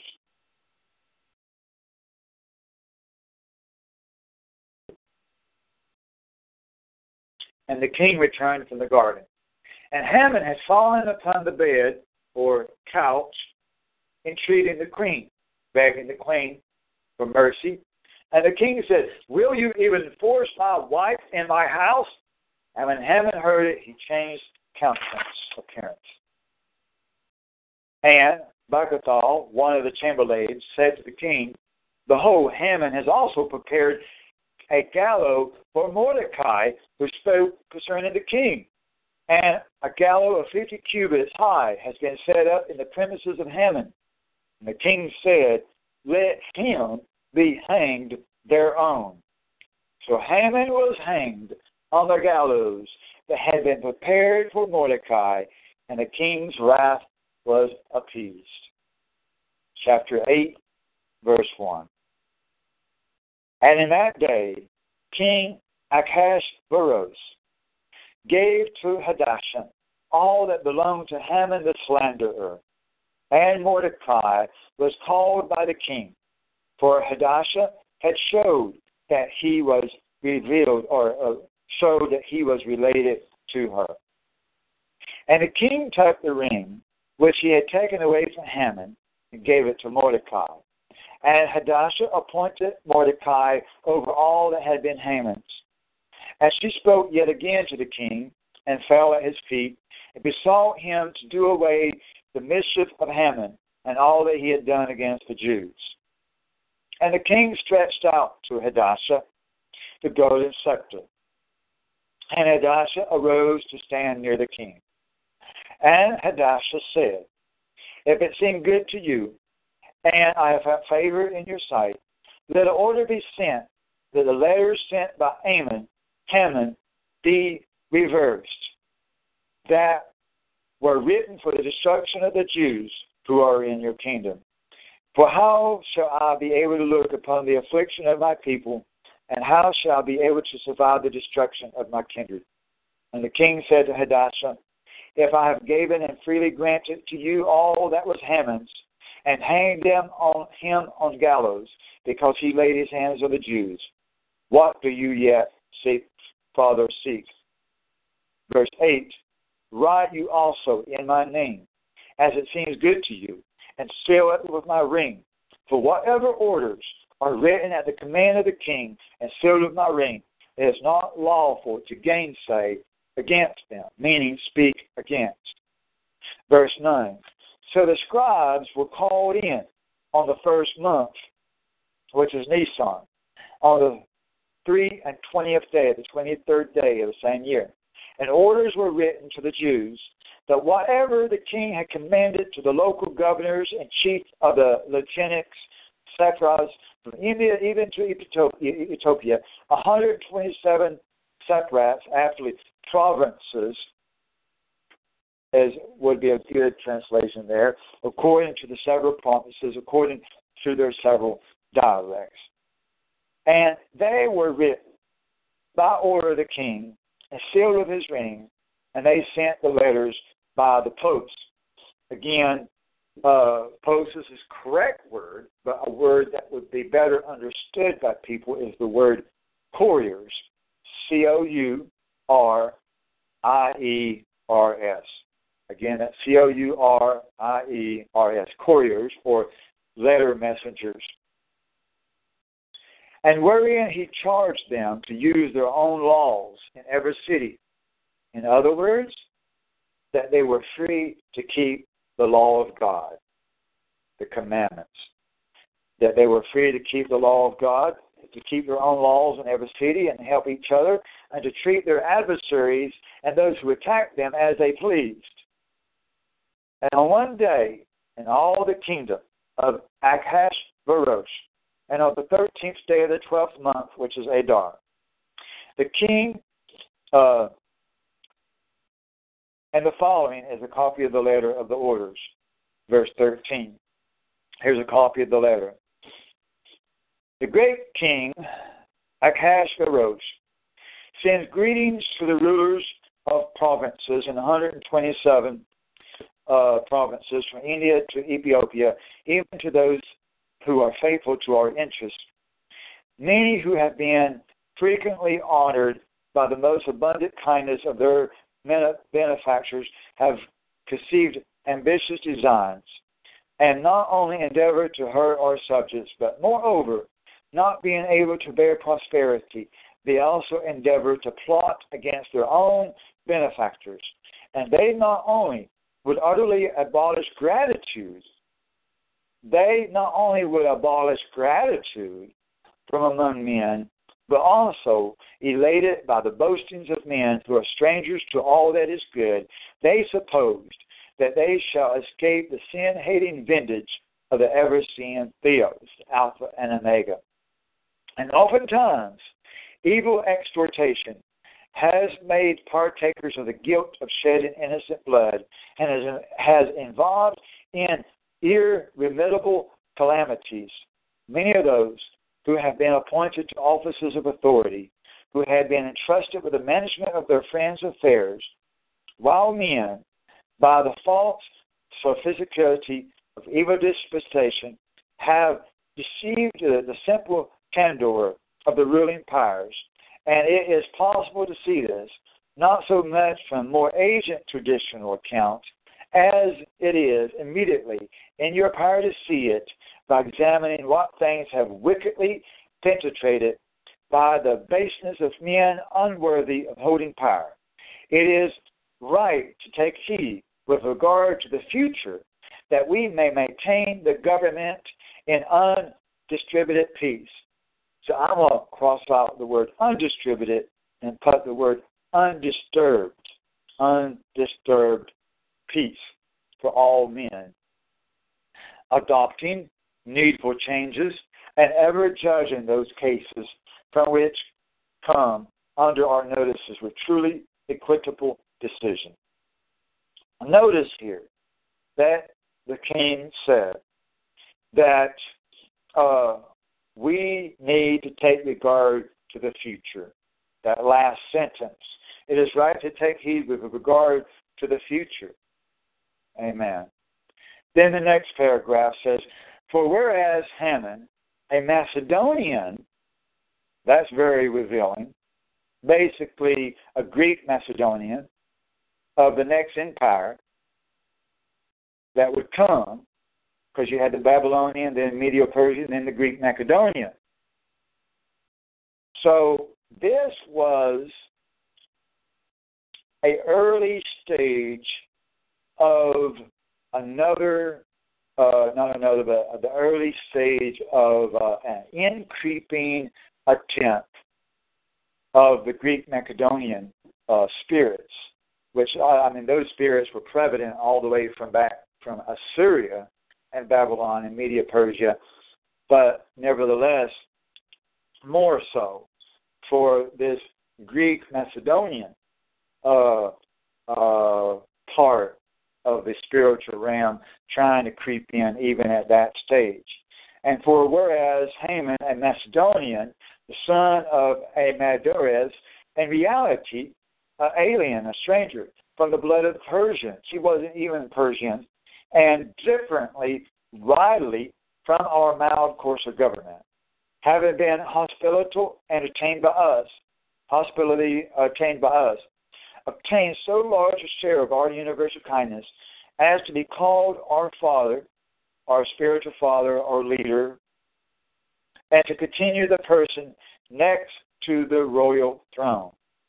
Reverence, uh, reverenced of all, he, however, overcome by the pride of his station, his position, his office, uh, endeavored to deprive us of our dominion, a coup attempt. You know, that's true. This is not a false accusation. Remember that he was with friends of the two men that had been executed for plotting to assassinate the king. And it was because of that that he was coming against Mordecai and the Jews and the king and everything. He desired to be king. And he did desire to overthrow the king. He did desire a coup attempt.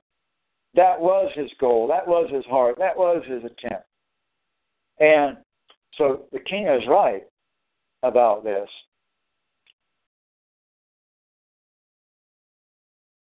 And so ever, uh, endeavored to deprive us of our dominion and our life, having by various and sub, subtle, like a snake, like a serpent, artifices demanded for destruction both Mordecai or deliverer and perpetual manufacturer and Hadassah, the blameless consort of our kingdom, with their whole nation.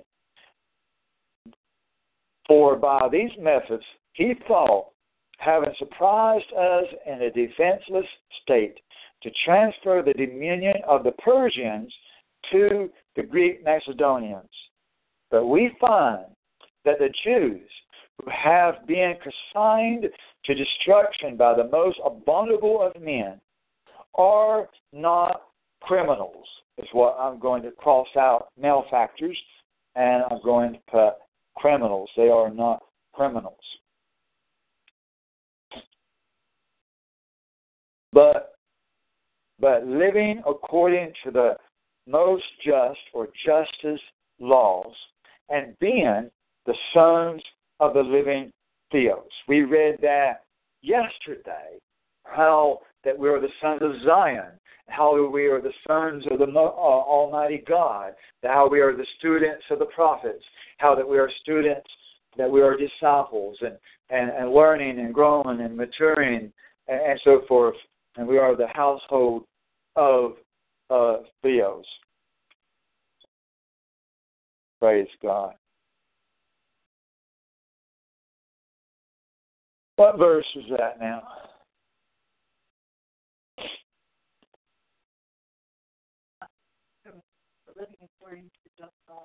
Okay, there it is.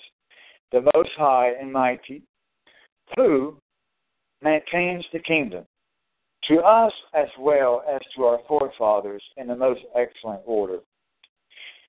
You will, therefore, do well in refusing the order, the letter sent by Haman the son of Amadias, because he that has done these things has been tamed with his whole family at the gates of Susa. Almighty Theos, Alpha and Omega, having swiftly returned to him a worthy recompense. We hanged with his uh, we hanged with his whole family at the gates of. Uh, I'm going to the next line here. We enjoin you then, having openly published a copy of this letter in every place, to give the Jews permission to use their own lawful customs and to strengthen them, that on the thirteenth of the twelfth month Adar, on the same self day, that they may defend themselves against those who attack them in a time of affliction. For in the place of the destruction of the chosen race, Almighty Theos, Alpha and Omega, has granted them this time of gladness. Do you therefore also, among your notable feasts, keep a distinct day of all festality. Notice this. I really like for you to underline the words among your notable feasts. He's saying, in addition to your commanded laws, commanded feast days of the kingdom, to add this in addition to it. He's not saying don't keep those days, but he's saying you're free to worship your God. You're free. This is not contradictory one to another. It is uh, all in agreement. Amen.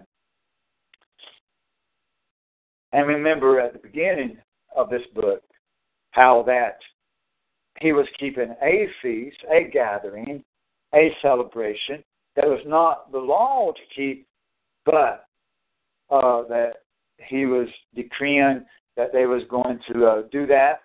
And so there's nothing wrong with this. And and I believe that we should keep Purim for many, many, many great and spiritual reasons. But among those many reasons is to remember what happened with Mordecai and Esther and the grace and the favor that God Himself showed upon Mordecai, Esther, and the Israelites, our forefathers, and our forefathers spiritually, regardless of bloodline, that these scriptures were written for profit, that all the scripture was written for profit, profitable for doctrine, and for edification of the church. We must remember that the enemy has always plotted against God's people of all races.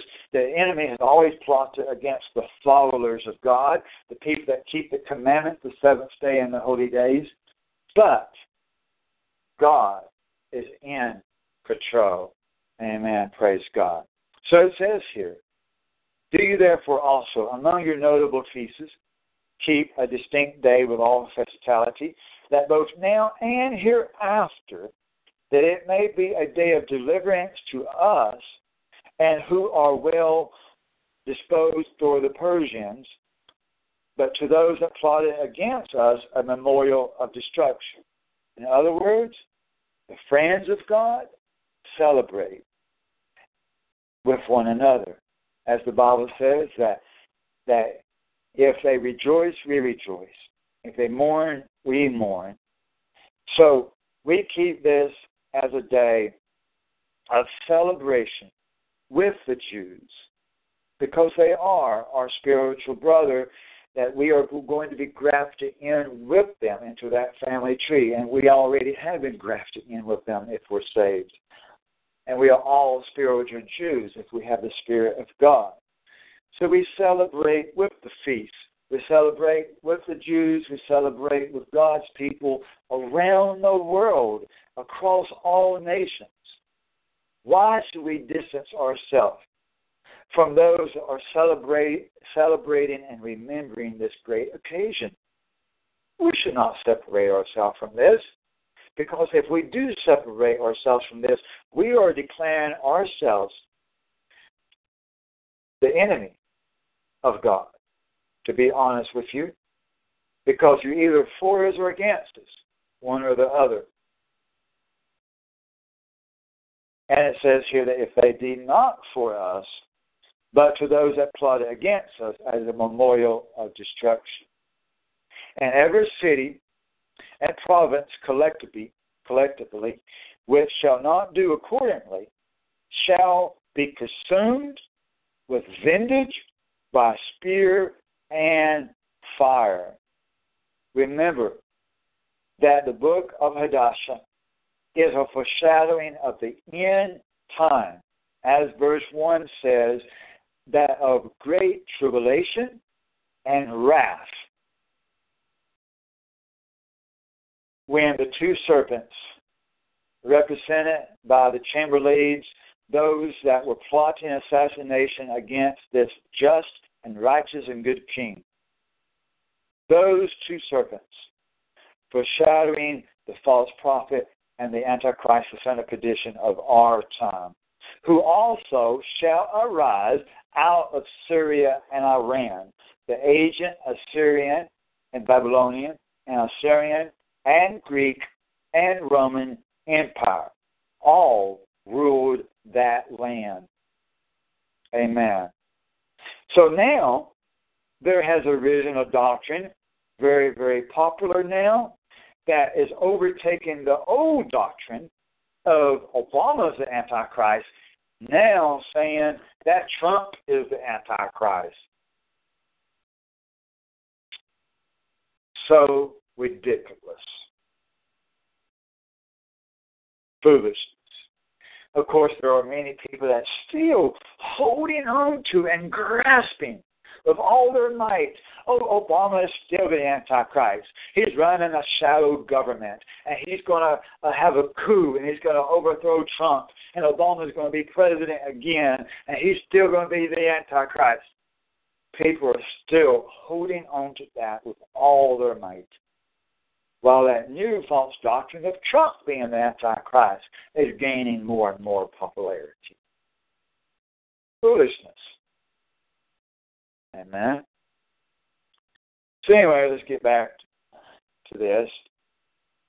And it says here that the people that don't do this, the king decreed, and he wrote it in the law of that government, of that kingdom, that if we do not keep Purim, we will be destroyed by fire.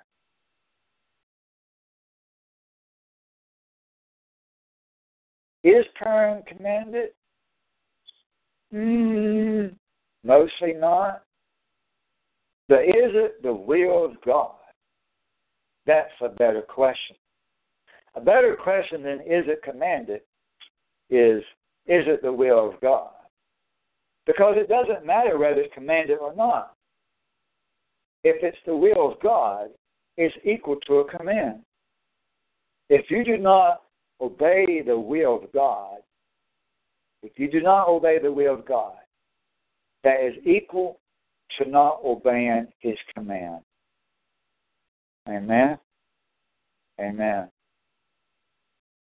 If we do not obey the will of God, we do not obey His command.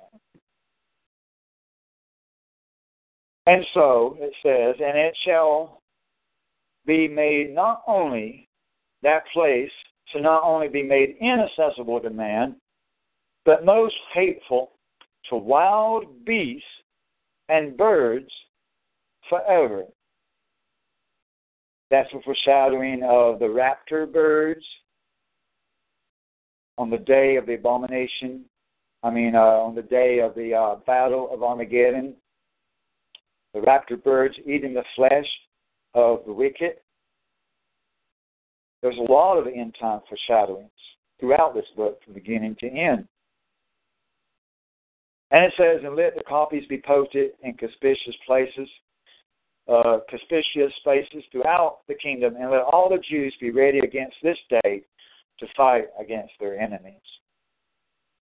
End Quote.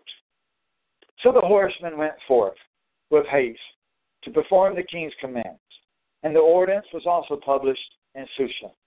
And Mordecai went forth robed in royal apparel, and wearing a golden crown, and a diadem of fine purple linen. And the people of Susa saw it and rejoiced. And the Jews had light and gladness. That refers back to chapter 1, verse 1, where it says that after that darkness and gloominess, trials and tribulation and wrath, and after the tears that shall become a great flood or a great river, that the sun shall rise and the light shall rise and shall engulf the honorable. So the light comes after the tribulation, after the wrath, after the raptor birds, after the uh, the birds and the uh, judgment and all this. Jesus, our light, shall come. And the Jews had light and gladness. And verse 17, in every city and province, wherever the ordinance was published, wherever the promulgation took place, the Jews had joy and gladness, feasting and mirth. And many of the Gentiles were circumcised and became Jews, perverted for fear of the Jews. Chapter 9, verse 1. In the twelfth month, on the thirteenth day of the month, which is Adar, the letters written by the king arrived. In that day the adversaries of the kings perished, and no one resisted through fear of them. For the chiefs of the Sephardites and the princes and the royal scribes honored the Jews, for the fear of Mordecai lay upon them. For the order of the king was enforced, that he should be celebrated in all the kingdom. And in the city, Susha, the Jews killed 500 men. Both, and all these names I can't even even start to pronounce. Uh, let's just go to verse 10. And the ten sons of Haman, the son of Amadarius the Bagorian, the Macedonian, the enemy of the Jews, and they plundered their property on the same day and the number of them that perished in Susa was rendered to the king. And the king said to Hadassah, The Jews have slain five hundred men in the city Susa, and how, think you, have they used them in the rest of the country? What then do you yet ask that it may be done for you? And Hadassah said to the king, Let it be granted to the Jews, so to treat them tomorrow as to hand the tent to hang or to hand, not for sure there, probably hang the ten sons of Haman. Right, verse 9 through 14. You write it down check it out later. Probably hang 9.14 or 9.13. That's 9.13.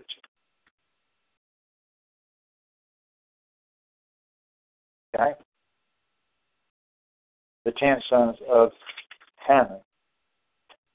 Verse 14, he permitted it to be done so. So he gave up the Jews of the cities, the bodies of the sons of Haman to be hanged. And verse 15, the Jews assembled in Susa on the 14th day of Adar and killed 500 men, but plundered no prosperity. And the rest of the Jews who were in the kingdom assembled no no property, it says. And the rest of the Jews who were in the king, kingdom assembled and helped one another and obtained rest from their enemies. For they destroyed 15,000 of them on the 13th day of Adar, but took no spoil. And they rested on the 14th of the same month, and kept it as a day of rest with joy and gladness. And the Jews in the city Susa assembled also on the fourteenth day and rested. And they kept also the fifteenth day with joy and gladness.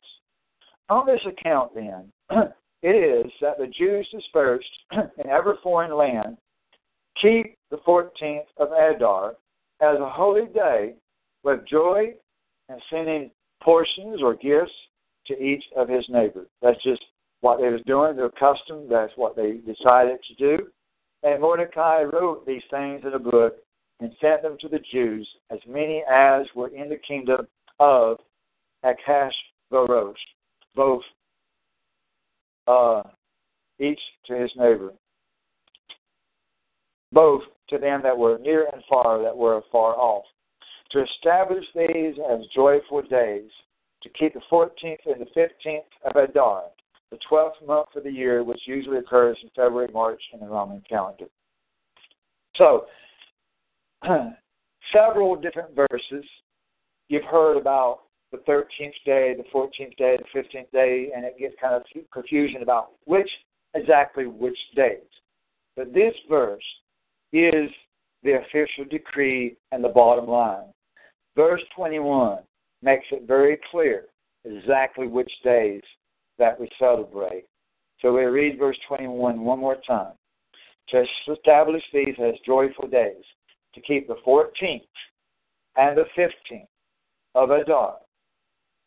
Then I put in my note the 12th month of the year, which usually occurs in February, March in the Roman calendar.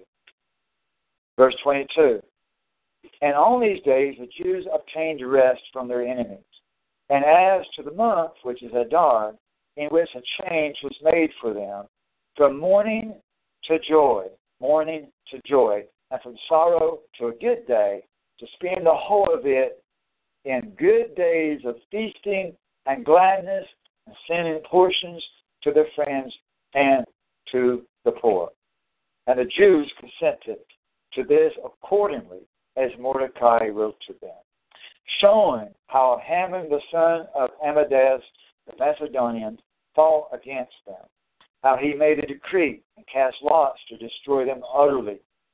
Also, how he went in to the king, telling him to hang Mordecai. But all the calamities he tried to bring upon the Jews came upon himself, and he was hanged and his children.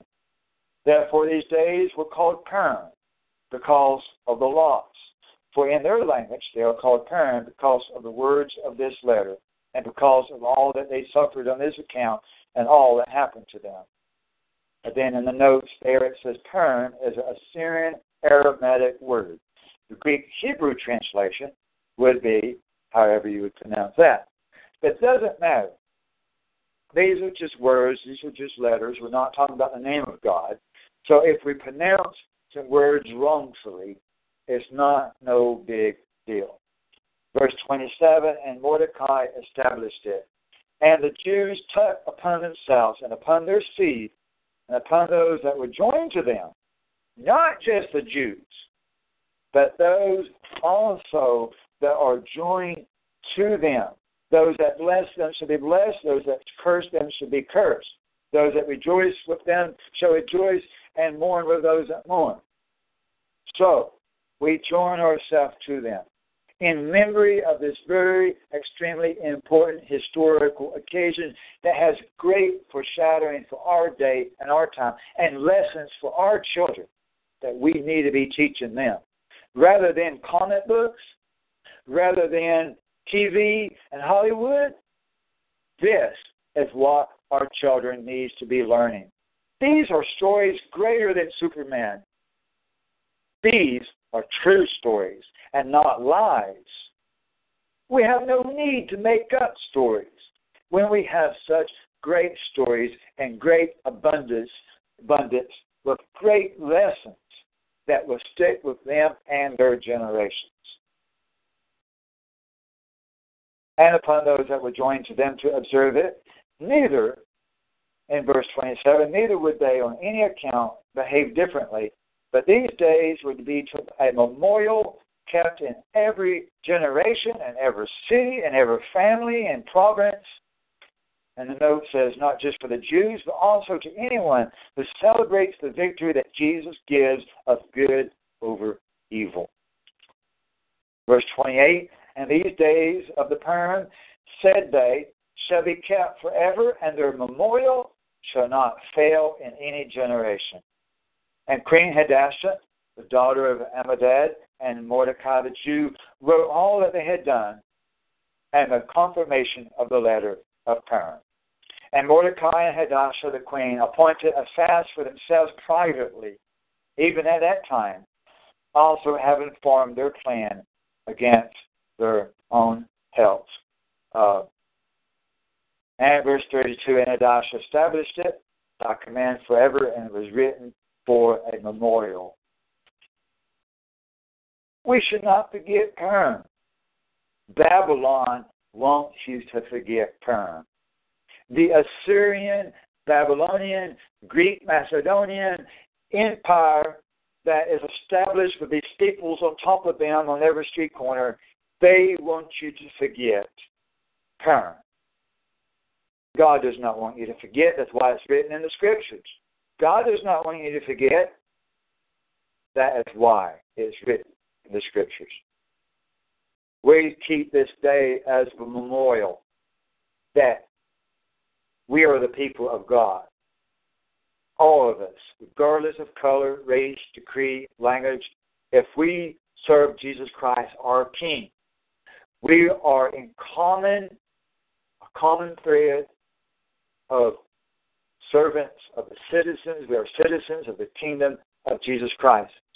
And the same enemies that tried to defeat and destroy the Jews, Mordecai and Esther, are the same enemies we're fighting today.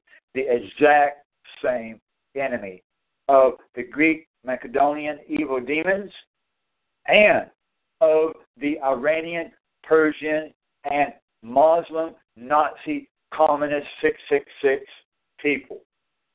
For those are the multitudes of the Antichrist. And anybody and everybody that says that Jesus is not God, they too are our enemy. They are. And they have the mark of the beast. Let Purim separate us from the heathen. Let Purim separate us from the pagans. Amen. Let them have their days. We will have our days. And Purim, in the eyes of God, even though it may not be long, it is written in our hearts. Let us serve the Lord with gladness and celebration on this historical day of battle. Amen. Praise God. The war is not over. This same war that was raging then thousands of years ago is still raging now. Our generation will see bloody flesh and blood battles. We will see the tanks, the soldiers, the missiles, the helicopters, and the planes. We will hear the explosions. We need days like this to help us remember that we are going to be given the victory if we stand fast and do not give up and do not turn around, but keep our integrity, keep our honor, serve the Lord, and never, ever, ever compromise with the truth. Speak boldly at the right time. Keep your mouth closed until the time is right. Then speak it according to the word of the Lord and not your own gibberish. Amen. Stand in the truth, and God will stand for you. Amen. Praise God. Thank you for listening. Enjoy the rest of Purim today and tomorrow with gladness and with feasting. And perhaps next year, perhaps, perhaps, perhaps next year, maybe we can uh, send gifts to people. Uh, and also remember Feast of Tabernacles coming up in October. Remember Passover coming up next month and the Days of Unleavened Bread. All these things you can read about at isawthelightministries.com. I welcome you to listen again next week and every week at 2 o'clock p.m. Eastern Time. A special shout out to Sister Connie, Brother AJ, Sister Lisa, and Sister Harris, and many other brothers and sisters across the world. Uh, I do want to do a special announcement as well that I've not put on the newsletter yet. That our brother Johnny in San Diego, has agreed to host a gathering of believers there in the San Diego, California area. And so I'll be putting that hopefully on the website, newsletter, uh, hopefully sometime today, that the people in that uh, area of Southern California, San Diego region, if anybody in that area wants to gather together for services and fellowship, it will be a outdoor gathering just like we used to do before we rented this building a year ago. We used to have services in the public parks for years. And uh, and so they'll be doing that there as well.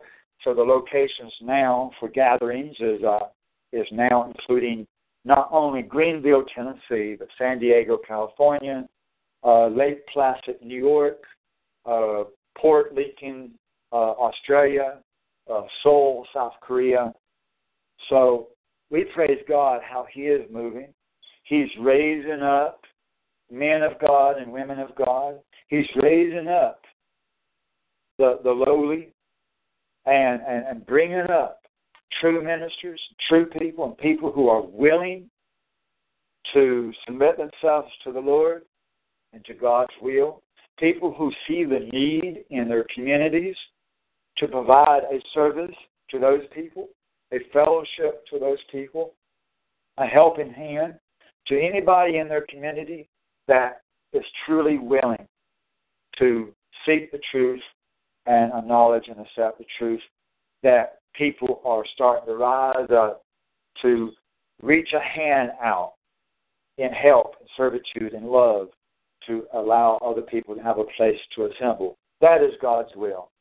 And it's God's will to have appointed, designated days of worship, rest, and celebration. That's the way every government works. And God's government is no different in that. We do have days of appointed celebration, rest, and so forth. Well, thank you again for listening. And until next time, may Jesus bless you in amazing ways. All this in Jesus' name. Amen.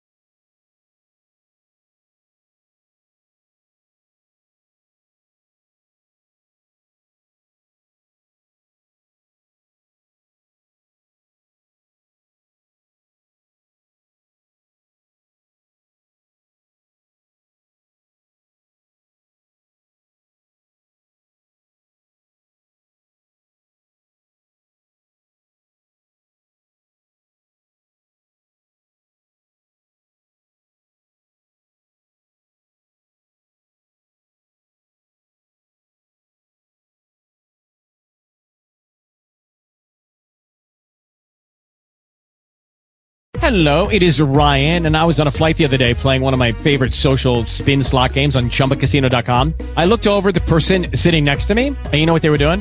They were also playing Chumba Casino. Coincidence? I think not. Everybody's loving having fun with it. Chumba Casino is home to hundreds of casino style games that you can play for free anytime, anywhere, even at 30,000 feet. So sign up now at chumbacasino.com to claim your free welcome bonus. That's chumbacasino.com and live the Chumba life. No purchase necessary. Group. Void prohibited by law. See terms and conditions. 18 plus.